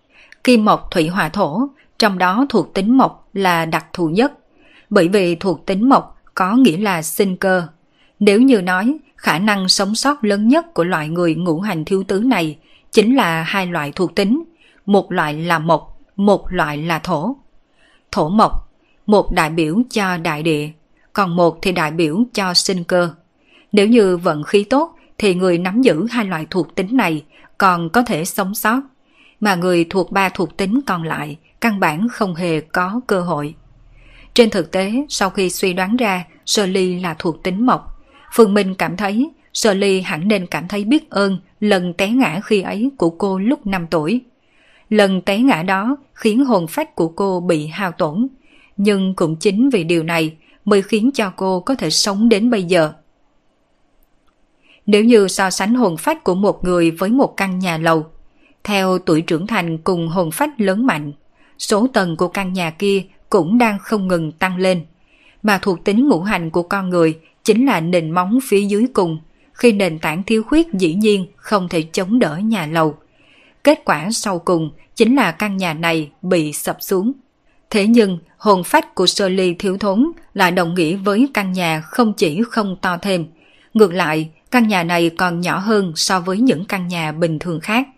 Vì thế, nền móng ở phía dưới mới có thể chống đỡ ngôi nhà, không để ngôi nhà rơi vào tình cảnh đổ nát. Tái ông thất mã yên tri phi phúc. Những lời này dùng để hình dung sơ ly lại quá là thích hợp. Thiếu khuyết hồn phách, ngũ hành độc mộc. Vận mạng như vậy cho tới bây giờ, Phương Minh vẫn chưa từng thấy qua. Cho nên Đối với tình huống của Sơ Ly, hắn cũng rất là tò mò. Hắn cũng muốn dùng Sơ Ly đến nghiệm chứng những gì mà hắn đã được học. Dựa theo ghi chép bên trong truyền thừa vô sư, nếu một người thiếu khuyết hồn phách muốn tu bổ lại chỉ có hai biện pháp. Một là tu tập thuật luyện hồn, dùng để bổ túc hồn phách của chính mình. Một biện pháp khác là mượn những thiên tài địa bảo có tác dụng với hồn phách. Sau khi dùng sẽ có thể bổ sung hồn phách. Trong lòng Phương Minh âm thầm so sánh, biện pháp phía trước ngược lại không có gì.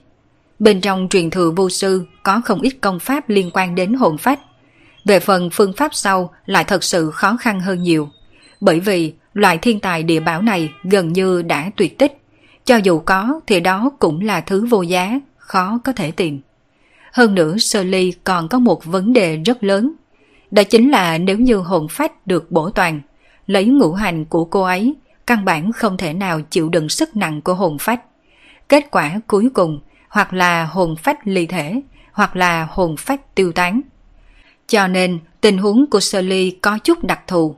Đã phải bù đắp hồn phách, nhưng phải làm sao để cơ thể chịu được sức nặng của hồn phách hoàn chỉnh, mà đây mới là điểm khó khăn nhất.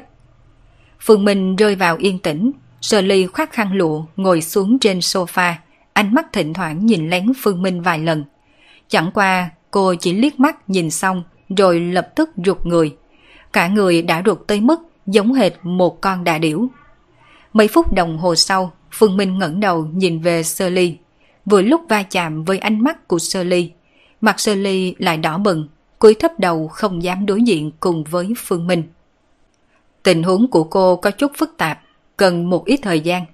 Như vậy đi, cô đi theo tôi. Phương Minh từ vị trí đứng lên, mở cửa phòng làm việc ra. Sơ Ly lập tức vội vàng đứng lên muốn đi theo Phương Minh ra ngoài. Chẳng qua, dường như Phương Minh lại nghĩ tới điều gì, đột nhiên quay đầu nói. Cô cứ ngồi bên trong này thêm một chút. Trên mặt Sơ Ly viết lên hai chữ không hiểu thật to, không hiểu rõ vì sao cô ấy còn phải ngồi trong phòng làm việc. Cô cảm thấy cô như vậy đi ra ngoài có được không? Khóe miệng của Phương Minh cong lên, mang trên mặt dáng tươi cười. Sơ ly cúi đầu liếc nhìn quần áo trên người mình, trong nháy mắt lập tức im lặng không nói, cúi đầu ngồi về tới trên ghế salon. Nếu để cho sơ ly cứ như vậy đi ra ngoài, bị người hầu trong lâu đài nhìn thấy, thì không biết sẽ nghĩ ra sao. Một số thời khắc vẫn phải chú ý ảnh hưởng một chút. Mở cửa đi ra khỏi phòng làm việc, đã thấy Ashley đang đứng ở cửa, ánh mắt của Phương Minh nhìn Ashley. Tôi sai người tìm một bộ quần áo cho cô ấy. À không có chuyện gì đâu, cậu Tần cứ việc đi làm đi. À, tìm quần áo sao? Ashley chỉ là thuận miệng nói ra, sau khi nói xong mới phản ứng được ý trong những lời Phương Minh nói. Miệng nhỏ khẽ nhất, thấy Phương Minh không để ý tới cô mà trực tiếp đi về phía trước. Cô cũng không nhịn được hiếu kỳ đi vào phòng làm việc. Oh my god! Đợi khi người hầu cầm quần áo đưa vào phòng làm việc, 3 phút sau, Ashley cùng Shirley cùng nhau từ trong phòng làm việc đi ra. Ashley mang theo nét mặt tò mò, nhiều chuyện, mà Shirley thì đỏ mặt, căn bản không dám phản ứng hành động, nháy mắt ra hiệu với bạn thân mình. Người hầu dẫn Ashley cùng Shirley đến hậu viện. Lúc này Phương Minh đang đứng trước mặt vườn kiến linh thảo, thấy Ashley cùng Shirley đi tới, đưa tay vẫy vẫy tay với Shirley. Cô tới tưới nước cho số cỏ này xem. Phương Minh đưa bình tưới nước cho Shirley. Thời khắc này trên người Shirley có mặc một bộ váy dài màu trắng. Sau khi Phương Minh nói phương pháp tưới nước cho cô, cô lập tức kéo váy đi vào bên trong vườn kiến linh thảo, ngồi xổm người xuống rất là nghiêm túc, tưới nước cho những cây kiến linh thảo này. Nếu có một chuyên gia nhiếp ảnh chuyên nghiệp chụp lại cảnh này từ đằng sau, sẽ chụp ra những tấm hình không khác gì các hình hot trên mạng. Trong lúc sơ ly tưới nước, ánh mắt của Phương Minh vẫn luôn rơi vào trên người sơ ly. Ashley đang đứng bên cạnh hơi nghi hoặc một chút, không rõ vì sao Phương Minh muốn sơ ly làm những việc này. Cậu Tần à, ừ, sơ ly, cô ấy vừa mới... Có lẽ là thân thể có chút suy yếu đi. Nhìn thấy dáng dấp của Shirley mà bản thân mình nhìn thấy sau khi đi vào phòng làm việc. Đến hiện nay, Ashley vẫn còn đang khiếp sợ không thôi. Cô ấy không nghĩ rằng cậu Tần thoạt nhìn rất là cao lãnh, lại còn có sở thích như vậy. Lúc ấy quần áo của Shirley giống hệt như bị người khác xé toạt ra. Xem ra, quả nhiên đàn ông từ trong xương đã ưa thích dùng sức mạnh, đều có ước số bạo lực nghĩ đến Sully giống như một con cừu non bị con sói xám là cậu tần ép buộc. Ashley lập tức cảm thấy phấn chấn, thậm chí bất tri bất giác, thân thể của chính mình đều có cảm giác. Ánh mắt của Phương Minh nhìn Ashley cũng lười giải thích, đoán chừng hắn có giải thích Ashley cũng sẽ không tin. Thấy Phương Minh không để ý đến mình, Ashley cũng không dám nói gì. Dù sao trong nội tâm của cô vẫn tràn đầy kính sợ đối với Phương Minh. Cao nhân có thể làm cho cô ấy trở thành minh tinh như vậy, hiển nhiên cũng có thể khiến cho cô bị chìm vào trong quên lãng. Tốt rồi, có thể ngừng. Thấy Sơ Ly tưới xong một lần, Phương Minh mở miệng gọi. Thấy Phương Minh không để ý tới mình, Ashley cũng không dám nói gì. Dù sao trong nội tâm của cô ấy vẫn tràn đầy kính sợ đối với Phương Minh.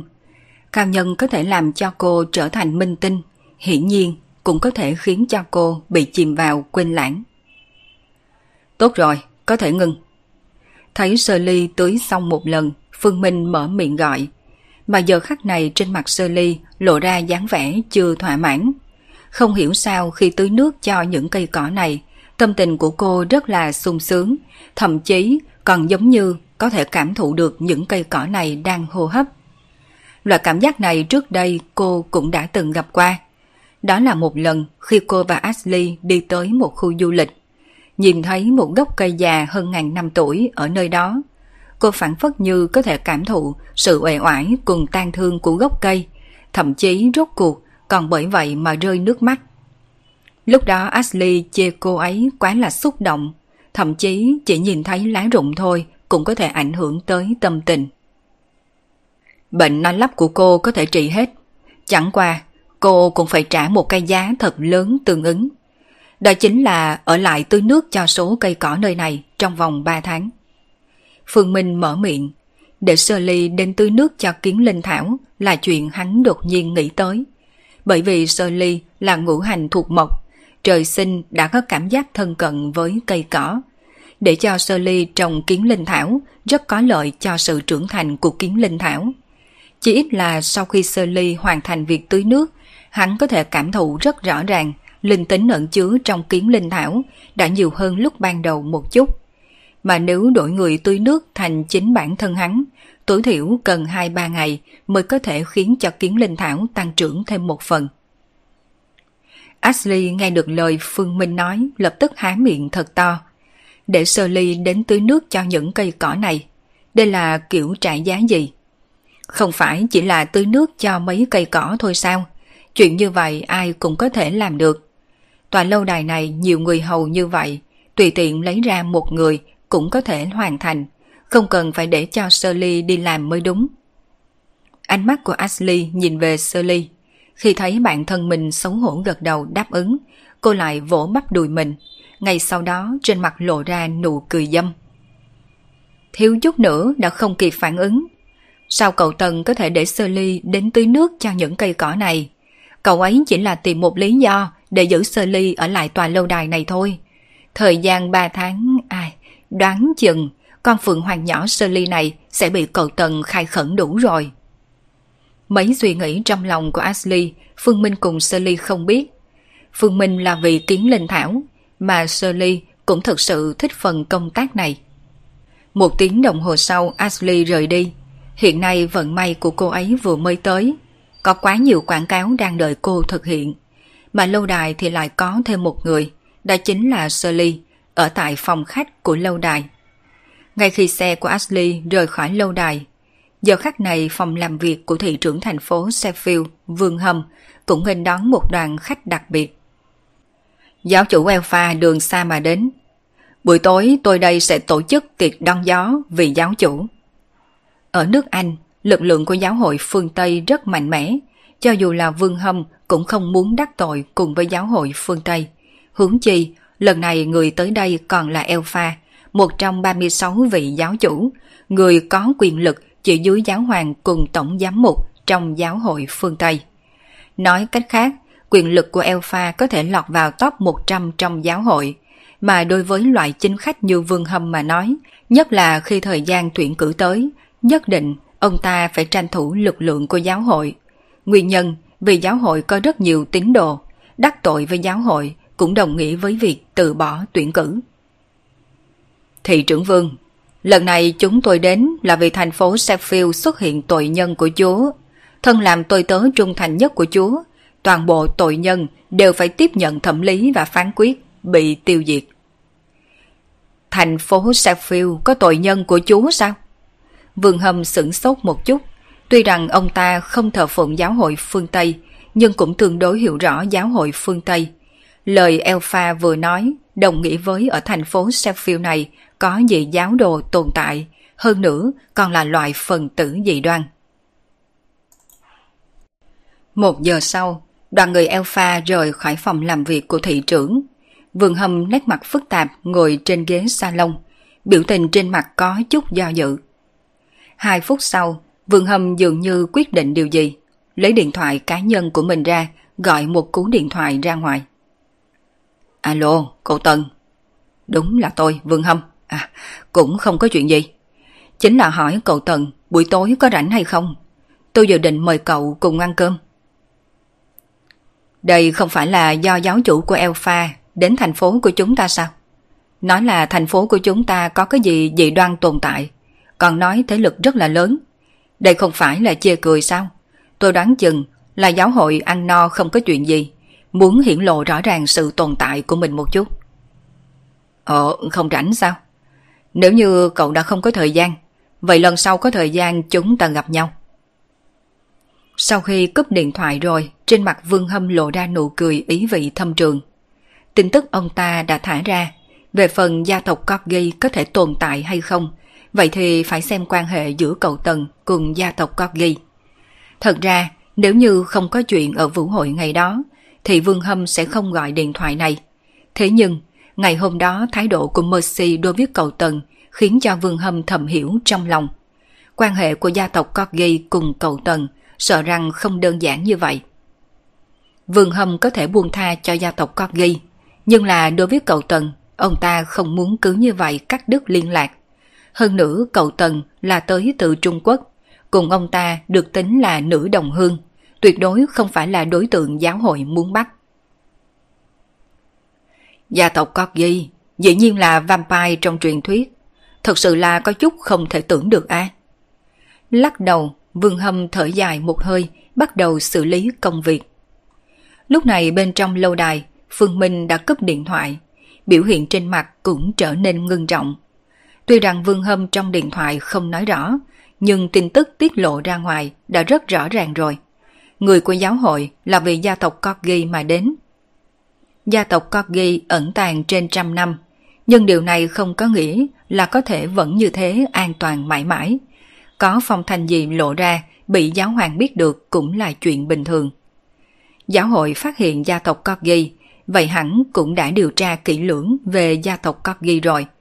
Quyền lực của giáo hội thuộc vào tóc cường giả. Lấy gia tộc Corgi hiện nay chỉ còn lại Van là có thực lực cấp bậc tử tước, sợ rằng không có đấu lại được. Nếu như hắn không biết gia tộc Corgi là huyết tộc, hoặc nói hắn không biết gia tộc Corgi là gia tộc phụ thuộc của Alice, Phương Minh sẽ chọn khoanh tay đứng nhìn. Kỳ thực coi như là đã biết, hắn cũng sẽ không nhúng tay.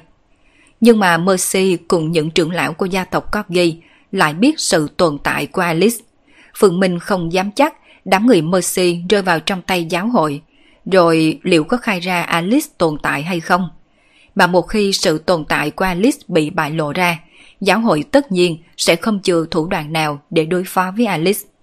So sánh với gia tộc Corgi, Alice đối với giáo hội càng có lực hấp dẫn lớn hơn, thậm chí xuất động tổng giám mục không phải là không có. Nghĩ tới đây, Phương Minh đi ra khỏi phòng làm việc, lấy điện thoại di động ra. Chẳng qua, ngay khi hắn chuẩn bị gọi điện thoại, đột nhiên hắn lại cất điện thoại vào túi. Lúc này hắn không thể nào dùng điện thoại di động của chính mình để gọi điện thoại cho Mercy.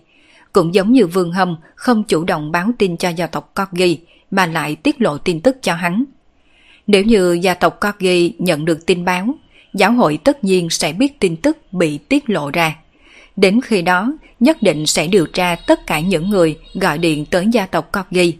Không nên hoài nghi thực lực của giáo hội. Giáo hội có thể chiếm cứ phương Tây hơn một ngàn năm, tuyệt đối có phần thực lực này.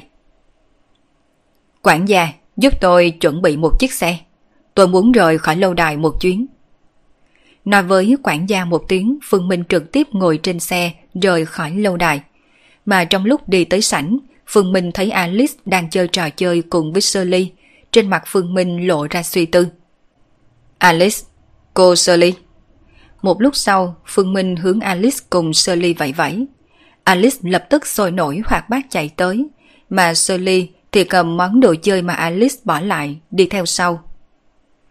Alice, em có muốn ra ngoài chơi không? Dạ có chứ. Alice trả lời ngọt ngào. Phương Minh sờ đầu của Alice. Vậy để chị Shirley dẫn em đi ra ngoài chơi vài ngày, có được hay không? Nghe được lời nói của Phương Minh, Alice vẫn chưa trả lời. Shirley đã ngây ngẩn cả người trước. Để cho mình dẫn theo Alice đi ra ngoài chơi vài ngày sao? Cô ở tòa lâu đài này vài ngày cũng đã biết rõ Alice là tiểu công chúa của tòa lâu đài. Thân phận địa vị vô cùng cao. Thậm chí cậu Tần còn không cho người hầu bình thường đến gần Alice. Shirley đã từng nghĩ tới lai lịch của Alice. Không chừng cô bé chính là con gái do vợ của cậu Tần sinh ra. Phải biết rằng tuổi của cậu Tần cũng không nhỏ, có con gái cũng rất là bình thường. Tuy rằng Alice vẫn kêu cậu Tần là anh trai, nhưng hai người rõ ràng không phải là người cùng tộc, làm sao có thể là anh em. Rất có thể cậu Tần cùng vợ cậu ấy vì một nguyên nhân gì mà không thể nào ở cùng một chỗ, chỉ để lại Alice cùng cậu Tần sinh hoạt. Mà gặp phải tình huống này, thông thường người đàn ông sẽ rất thương yêu chiều chuộng con gái mình. Không đâu, em muốn ở cùng với anh thôi. Alice lắc đầu, tuy rằng cô bé cũng rất thích chị Shirley, thế nhưng trong lòng thì anh trai mới là người thân nhất. Không sao đâu, em cùng với chị Shirley đi ra ngoài chơi vài ngày. Đến lúc đó anh sẽ đi đón em, bởi vì anh có chuyện muốn làm, phải đi ra ngoài một chuyến. Phương Minh ôn nhu an ủi, đồng thời lúc này người hầu cũng đã lái xe tới trước, không tiếp nhiều lời. Phương Minh trước kéo Alice lên xe, lại đưa mắt ra hiệu cho Sally cũng ngồi lên. Cô Sally, bên tôi có chút chuyện cần phải xử lý, cho nên muốn giao Alice cho cô chăm sóc vài ngày. Bởi vì nguyên nhân ngũ hành của cô đặc thù, cho nên Alice sẽ thân cận với cô hơn là những người khác. Sally đối với đặc thù ngũ hành của mình, nhờ có Phương Minh giải thích mấy ngày nay nên đã hiểu biết nhiều. Đặc thù ngũ hành của mình sẽ mang tới cho người khác một loại cảm giác thân thiết, nhất là có lực hấp dẫn vô cùng lớn đối với trẻ con. Đại khái 2 đến 3 ngày, nếu như đến lúc đó tôi vẫn chưa tìm đến cô, vậy thì phiền cô Sally đưa Alice rời khỏi thành phố Sheffield. Ánh mắt của Phương Minh có chút ngưng trọng. Sally mặc dù không biết chuyện gì xảy ra, nhưng cũng có thể từ trong ánh mắt của Phương Minh cảm nhận được nhất định là có việc lớn sắp phát sinh. Hơn nữa, vấn đề này lớn đến mức ngay cả cậu Tần đều cảm thấy có chút không thể khống chế.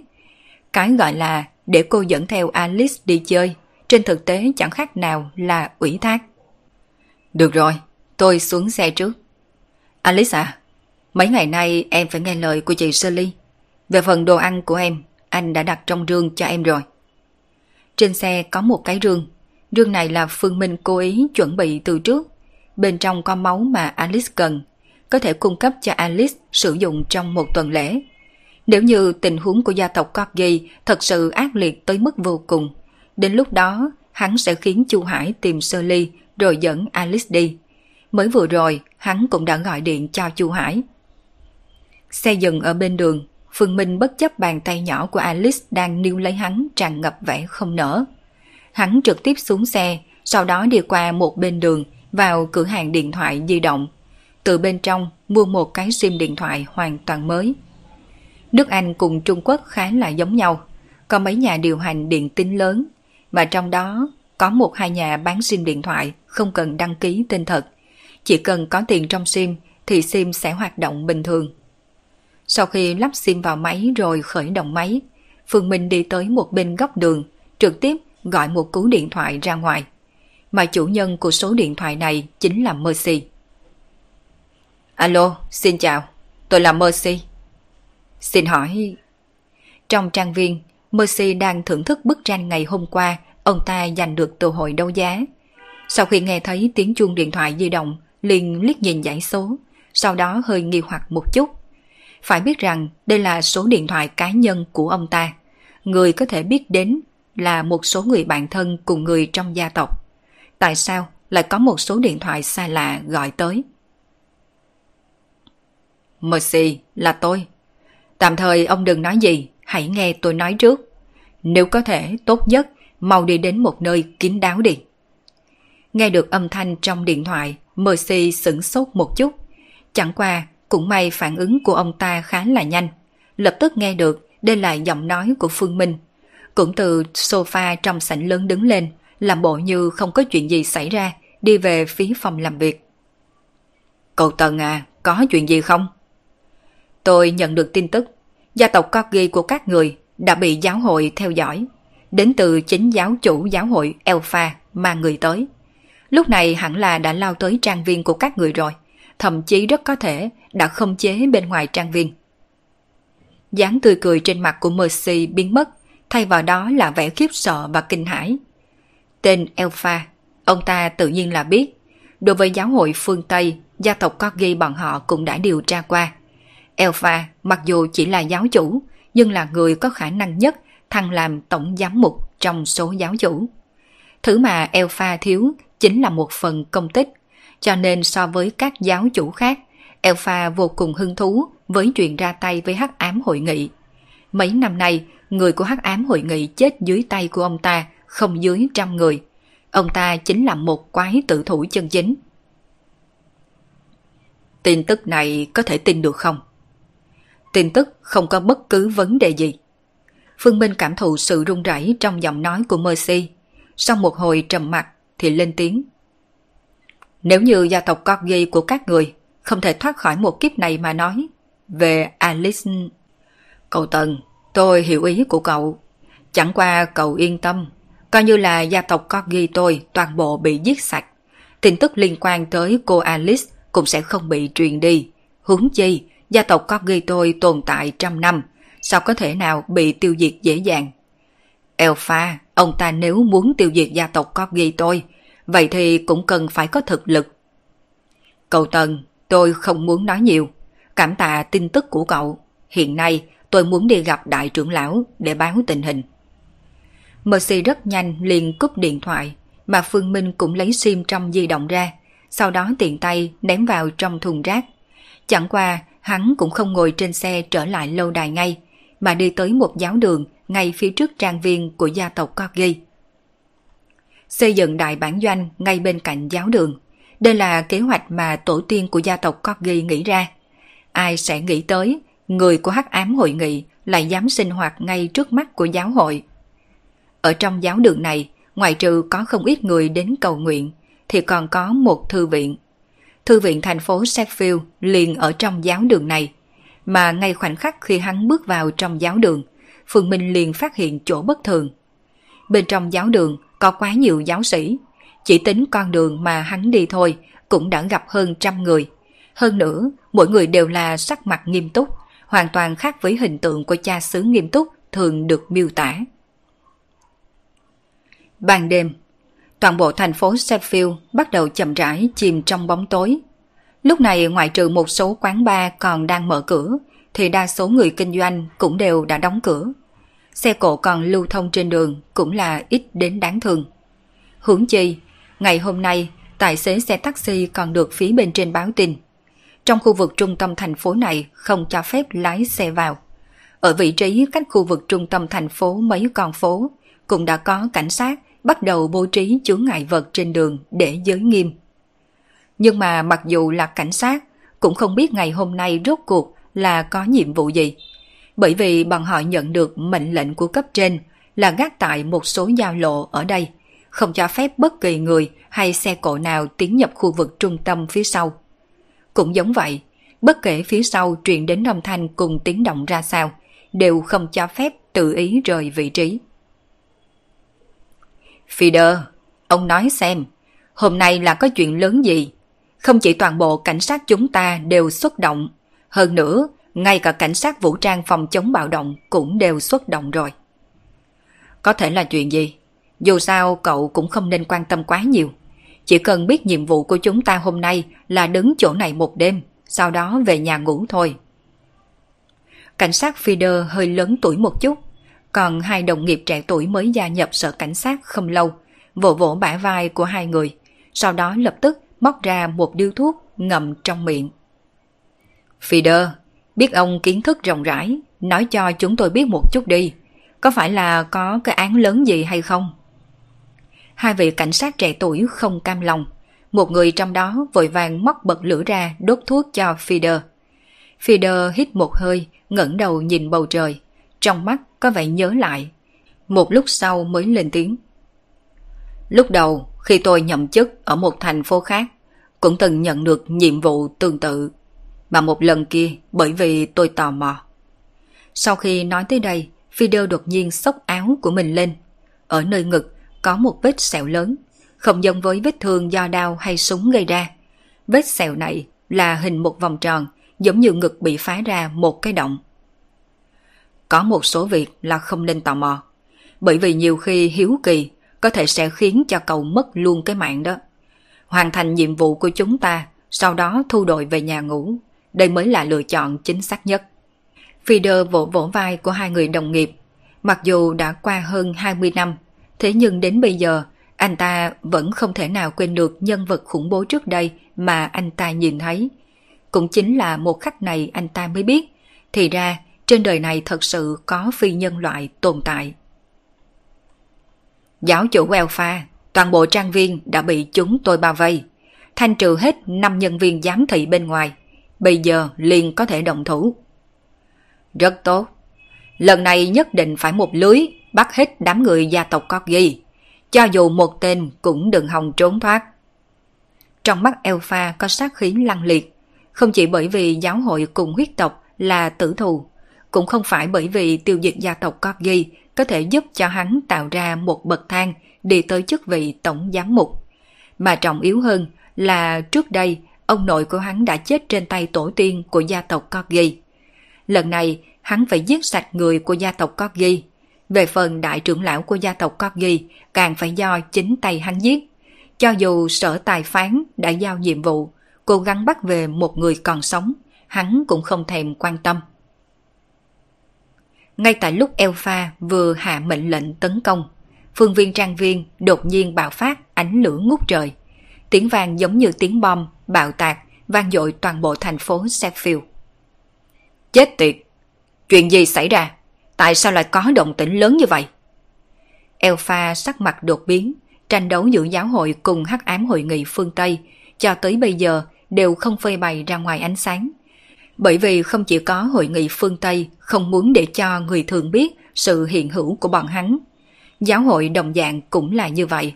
Hơn nữa, chính phủ của các quốc gia cũng tuyệt đối sẽ không cho phép song phương nổi lên mặt nước, bại lộ ngay trước mặt của thế nhân. Bởi vì như vậy sẽ dẫn đến toàn bộ thế giới náo động. Nhưng mà chuyện này còn không phải là điều trọng yếu nhất. Tiếng nổ mạnh vang lên liền có nghĩa đã đã thảo kinh xà gia tộc Corgi tất nhiên là sẽ có phòng bị.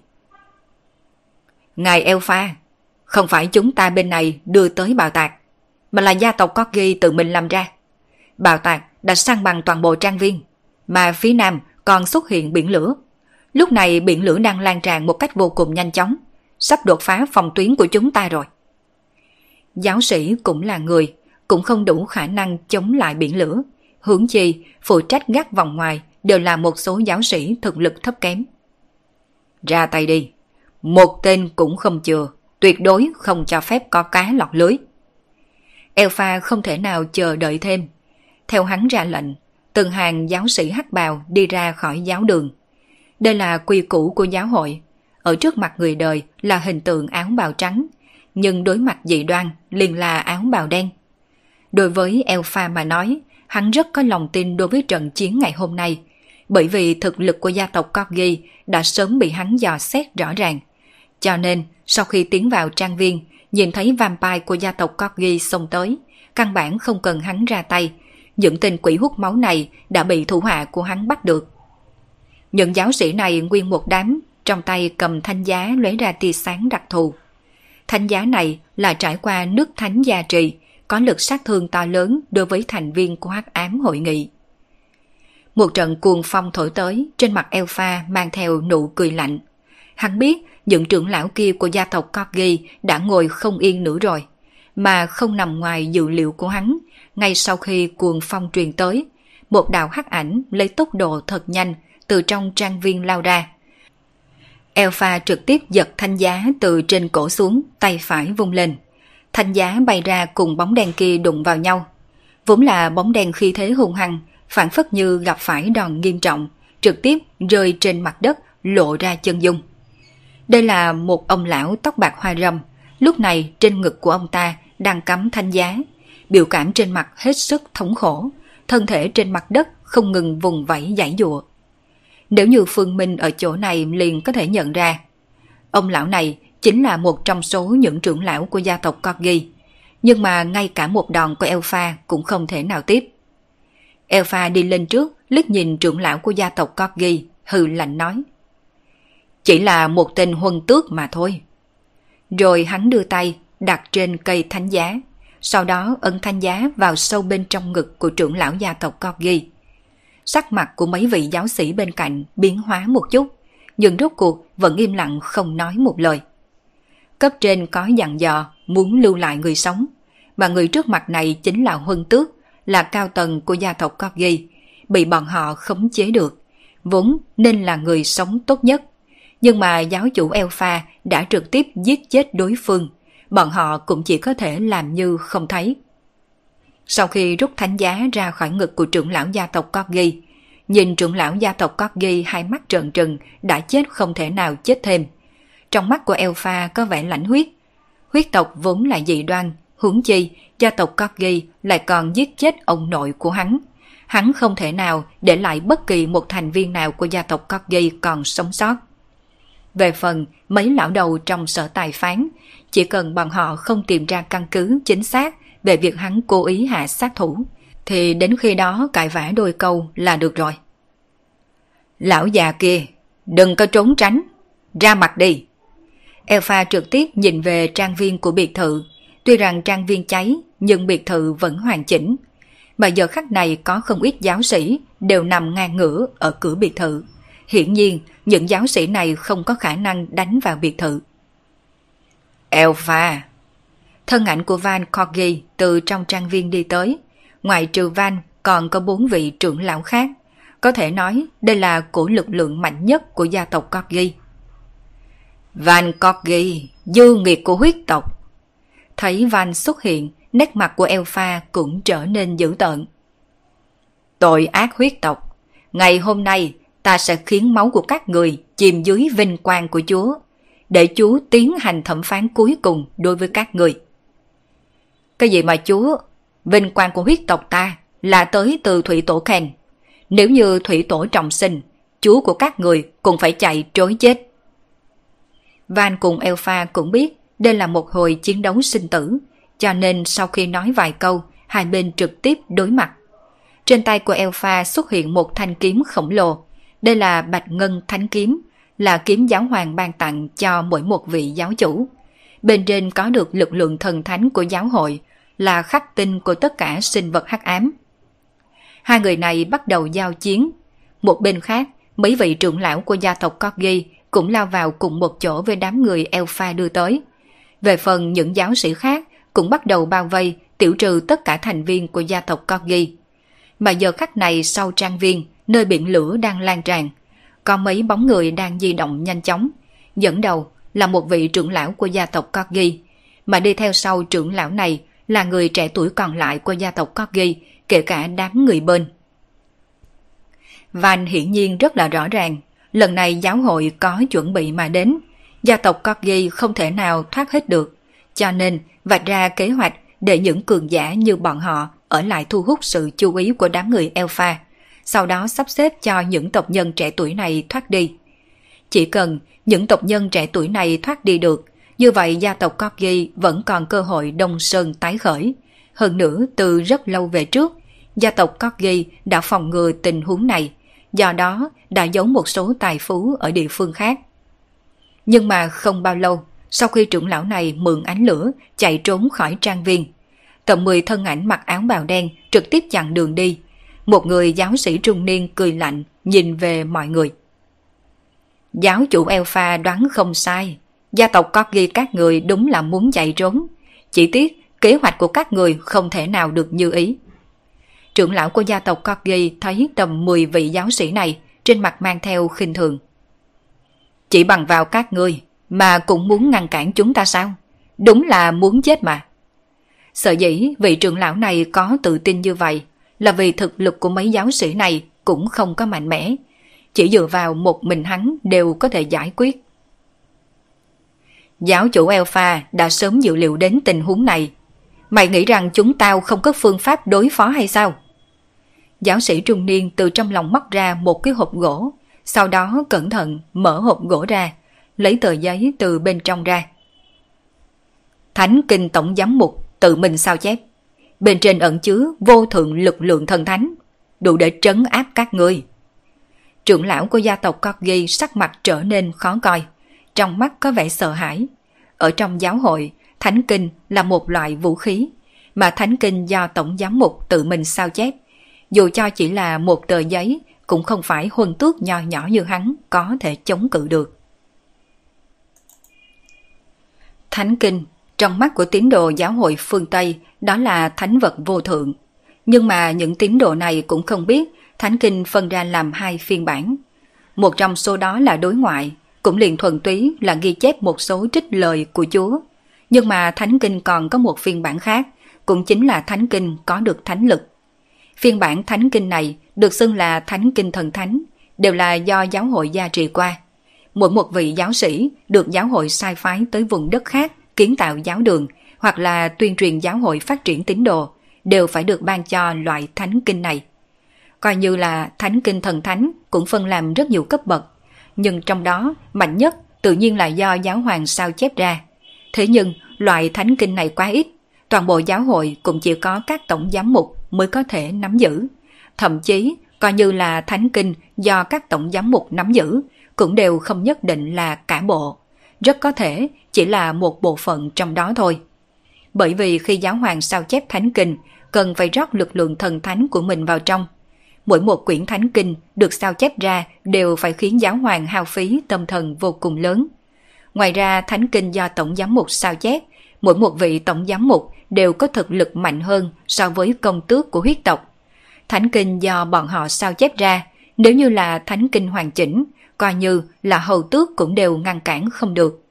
Mà nếu chỉ là một tờ thánh kinh đối với tử tước cùng bá tước, đương nhiên không coi vào đâu. Nhưng đối với một vị huyết tộc cấp bậc huân tước, thì đây cũng không phải là thứ mà hắn có khả năng phản kháng. Một trang giấy trấn áp sinh vật hắc ám cũng không phải thần thông giáo hội phương Tây mới có. Phật giáo đồng dạng cũng là có, mà đạo giáo trong nước cũng có thực lực tương tự như vậy. Có tin đồn, trước đây bản dự thảo đầu tiên của cuốn Đạo Đức Kinh của Lão Tử bị một quan viên của hàm cốc quan cất giấu một tờ. Nương tự theo một trang của bản dự thảo đầu tiên này mà quan viên kia có thể trực tiếp trấn áp toàn bộ yêu tà trong phạm vi ngàn dặm quanh hàm cốc quan. Cho nên trong giới tu luyện mới có câu ngạn ngữ. Lão tử xây xử hàm cốc quan, ngàn dặm yêu tà không dám gần. Thánh kinh chân chính do Tổng giám mục Soto tự mình sao chép ở đây. Các người những tên huyết tộc chết tiệt này đền tội đi. Giáo sĩ ném tờ thánh kinh ra ngoài, trong nháy mắt quang mang soi sáng cả một khúc đường. Đám người bên cả người lạnh rung. Trên thực tế, bọn họ cũng không tính là huyết tộc, bởi vì bọn họ vẫn còn chưa được thức tỉnh huyết mạch của huyết tộc. Nhưng mà trong huyết mạch, dù sao cũng có ẩn chứa máu của huyết tộc. Thánh kinh này chính là khắc tinh của bọn hắn. Vị trưởng lão kia của gia tộc Corgi sắc mặt vô cùng khó coi, bởi vì đa số áp lực của tờ thánh kinh này là hướng về hắn. Cổ lực lượng thần thánh này đối với người bình thường mà nói có thể là một cổ nắng ấm. Nhưng đối với hắn, loại sinh vật hắc ám mà nói, thì đó không khác gì là dội axit sulfuric lên trên người bình thường. Đau đớn cùng sợ hãi ngưng tụ trong lòng hắn.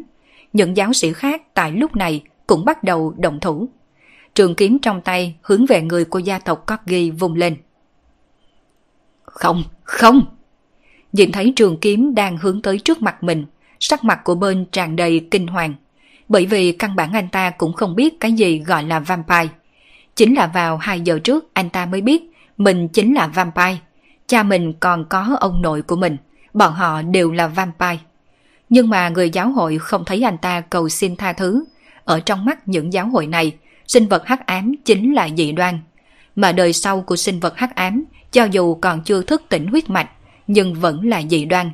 Nhìn thấy dị đoan, biện pháp duy nhất chính là trảm thảo trừ căn. Anh à! Nhìn thấy anh của mình ngã trong vũng máu, A Linh đang đứng bên cạnh thống khổ lắc đầu, mà tất cả mọi người không hề chú ý tới. Giờ khắc này trong mắt của A Linh bắt đầu biến thành đỏ bừng. Trong tròng mắt phản phất như có một vần huyết nguyệt. Chết tiệt dị đoan, người cũng chết đi. Giáo sĩ giết chết bên lại đem trường kiếm đâm vào ngực của A Linh.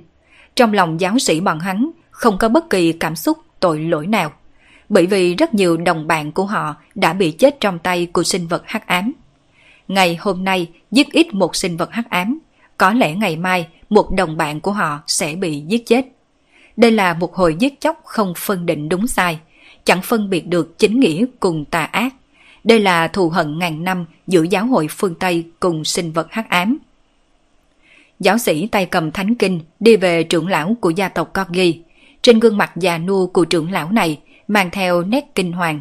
Bởi vì so với các trưởng lão khác của gia tộc Corgi mà nói, hắn xem như là rất trẻ tuổi, cũng là thiên tài của gia tộc có hy vọng nhất đột phá đến tử tước. Vì vậy hắn không muốn chết. Đừng giết tôi, thả tôi đi. Tôi có thể nói cho các người biết một bí mật. Bí mật này, ngay cả giáo hoàng của các người cũng đều muốn biết. Trưởng lão gia tộc Corgi cúng quyết hôi lên, nhưng mà giáo sĩ này lại bất vi sở động. Bởi vì hắn nhớ kỹ giáo chủ Alpha đã dặn dò, người của gia tộc Corgi một tên cũng không để lại. Thấy sắc ý trên mặt của đối phương, vị trưởng lão này của gia tộc Corgi bất chấp tất cả tiếp tục hô. Bí mật này rất là quan trọng, vì bí mật này liên quan đến người mà giáo hội các người luôn tìm kiếm. Nếu như ông đem tin tức này truyền lại cho giáo hội, tuyệt đối sẽ được giáo hội trọng thưởng. Có lẽ còn có thể được giáo hoàng tự mình khen ngợi. Trưởng lão của gia tộc Corgi rất rõ ràng, trong mắt những giáo sĩ này, giáo hoàng là chí cao vô thượng. Tất cả giáo sĩ đều muốn được giáo hoàng khen ngợi. Đây chính là vinh quang lớn nhất đời. Quả nhiên, giáo sĩ này nghe được lời của trưởng lão Corgi, động tác rốt cuộc cũng hơi trì hoãn, thế nhưng vẫn chưa buông thánh kinh trên tay xuống. Tôi không có lừa ông đâu. Tin tức này liên quan đến gia tộc Verlet. Hẳn là ông đã nghe qua gia tộc Verlet rồi. Nếu chưa từng nghe qua, thì tôi có thể nói cho ông biết. Gia tộc Verlet là một trong những gia tộc của ba thần vương lớn trong huyết tộc tôi. Thần vương Valet vĩ đại. Dracula chính là xuất phát từ gia tộc này. Mà gia tộc Corgi của chúng tôi chỉ là gia tộc phụ thuộc của gia tộc Verlet thôi. Dường như là sợ đối phương không biết gia tộc Verlet có ý nghĩ ra sao. Vị trưởng lão này của gia tộc Corgi lại nhanh chóng giải thích một lần thân phận địa vị của gia tộc Verlet. Tuy rằng thân vương Dracula bị giáo hoàng giết chết, thế nhưng gia tộc Dracula vẫn để lại huyết mạch. Mà với huyết mạch cao quý của gia tộc Verlet, ngày sau tất nhiên sẽ có thể quật khởi. Mà giáo hoàng của các người hiển nhiên cũng biết điều này. Do đó những năm gần đây vẫn không ngừng tìm kiếm đời sau của gia tộc Verlet. Tôi biết, tôi biết đời sau của gia tộc Verlet hiện nay đang ở đâu. Chỉ cần ông buông tha cho tôi, tôi sẽ nói đầu mối cho ông biết. Đến lúc đó, ông lại nói đầu mối này cho giáo hoàng, chắc chắn sẽ được giáo hoàng khen ngợi. Giáo sĩ này nét mặt biến ảo chập chờn. Tuy rằng hắn nhận được mệnh lệnh giết chết tất cả mọi người của gia tộc Corgi, thế nhưng việc được giáo hoàng khen thưởng thật sự có sức mê hoặc quá lớn. Đời sau của gia tộc thân vương trong huyết tộc, đối với giáo hội mà nói, thực sự là một mối họa lớn. Tuy rằng hắn chưa từng nghe nói tới gia tộc Verlet, thế nhưng Dracula hắn cũng biết, bởi vì đây là công tích lớn nhất của giáo hoàng tiền nhiệm, được ghi nhận trong giáo sử.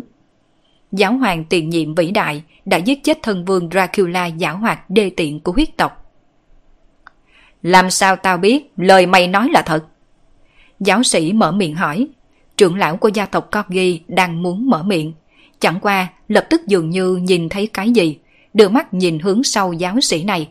Mà giáo sĩ này trong chớp mắt liền kịp phản ứng, xoay người trực tiếp ném thánh kinh trong tay ra ngoài.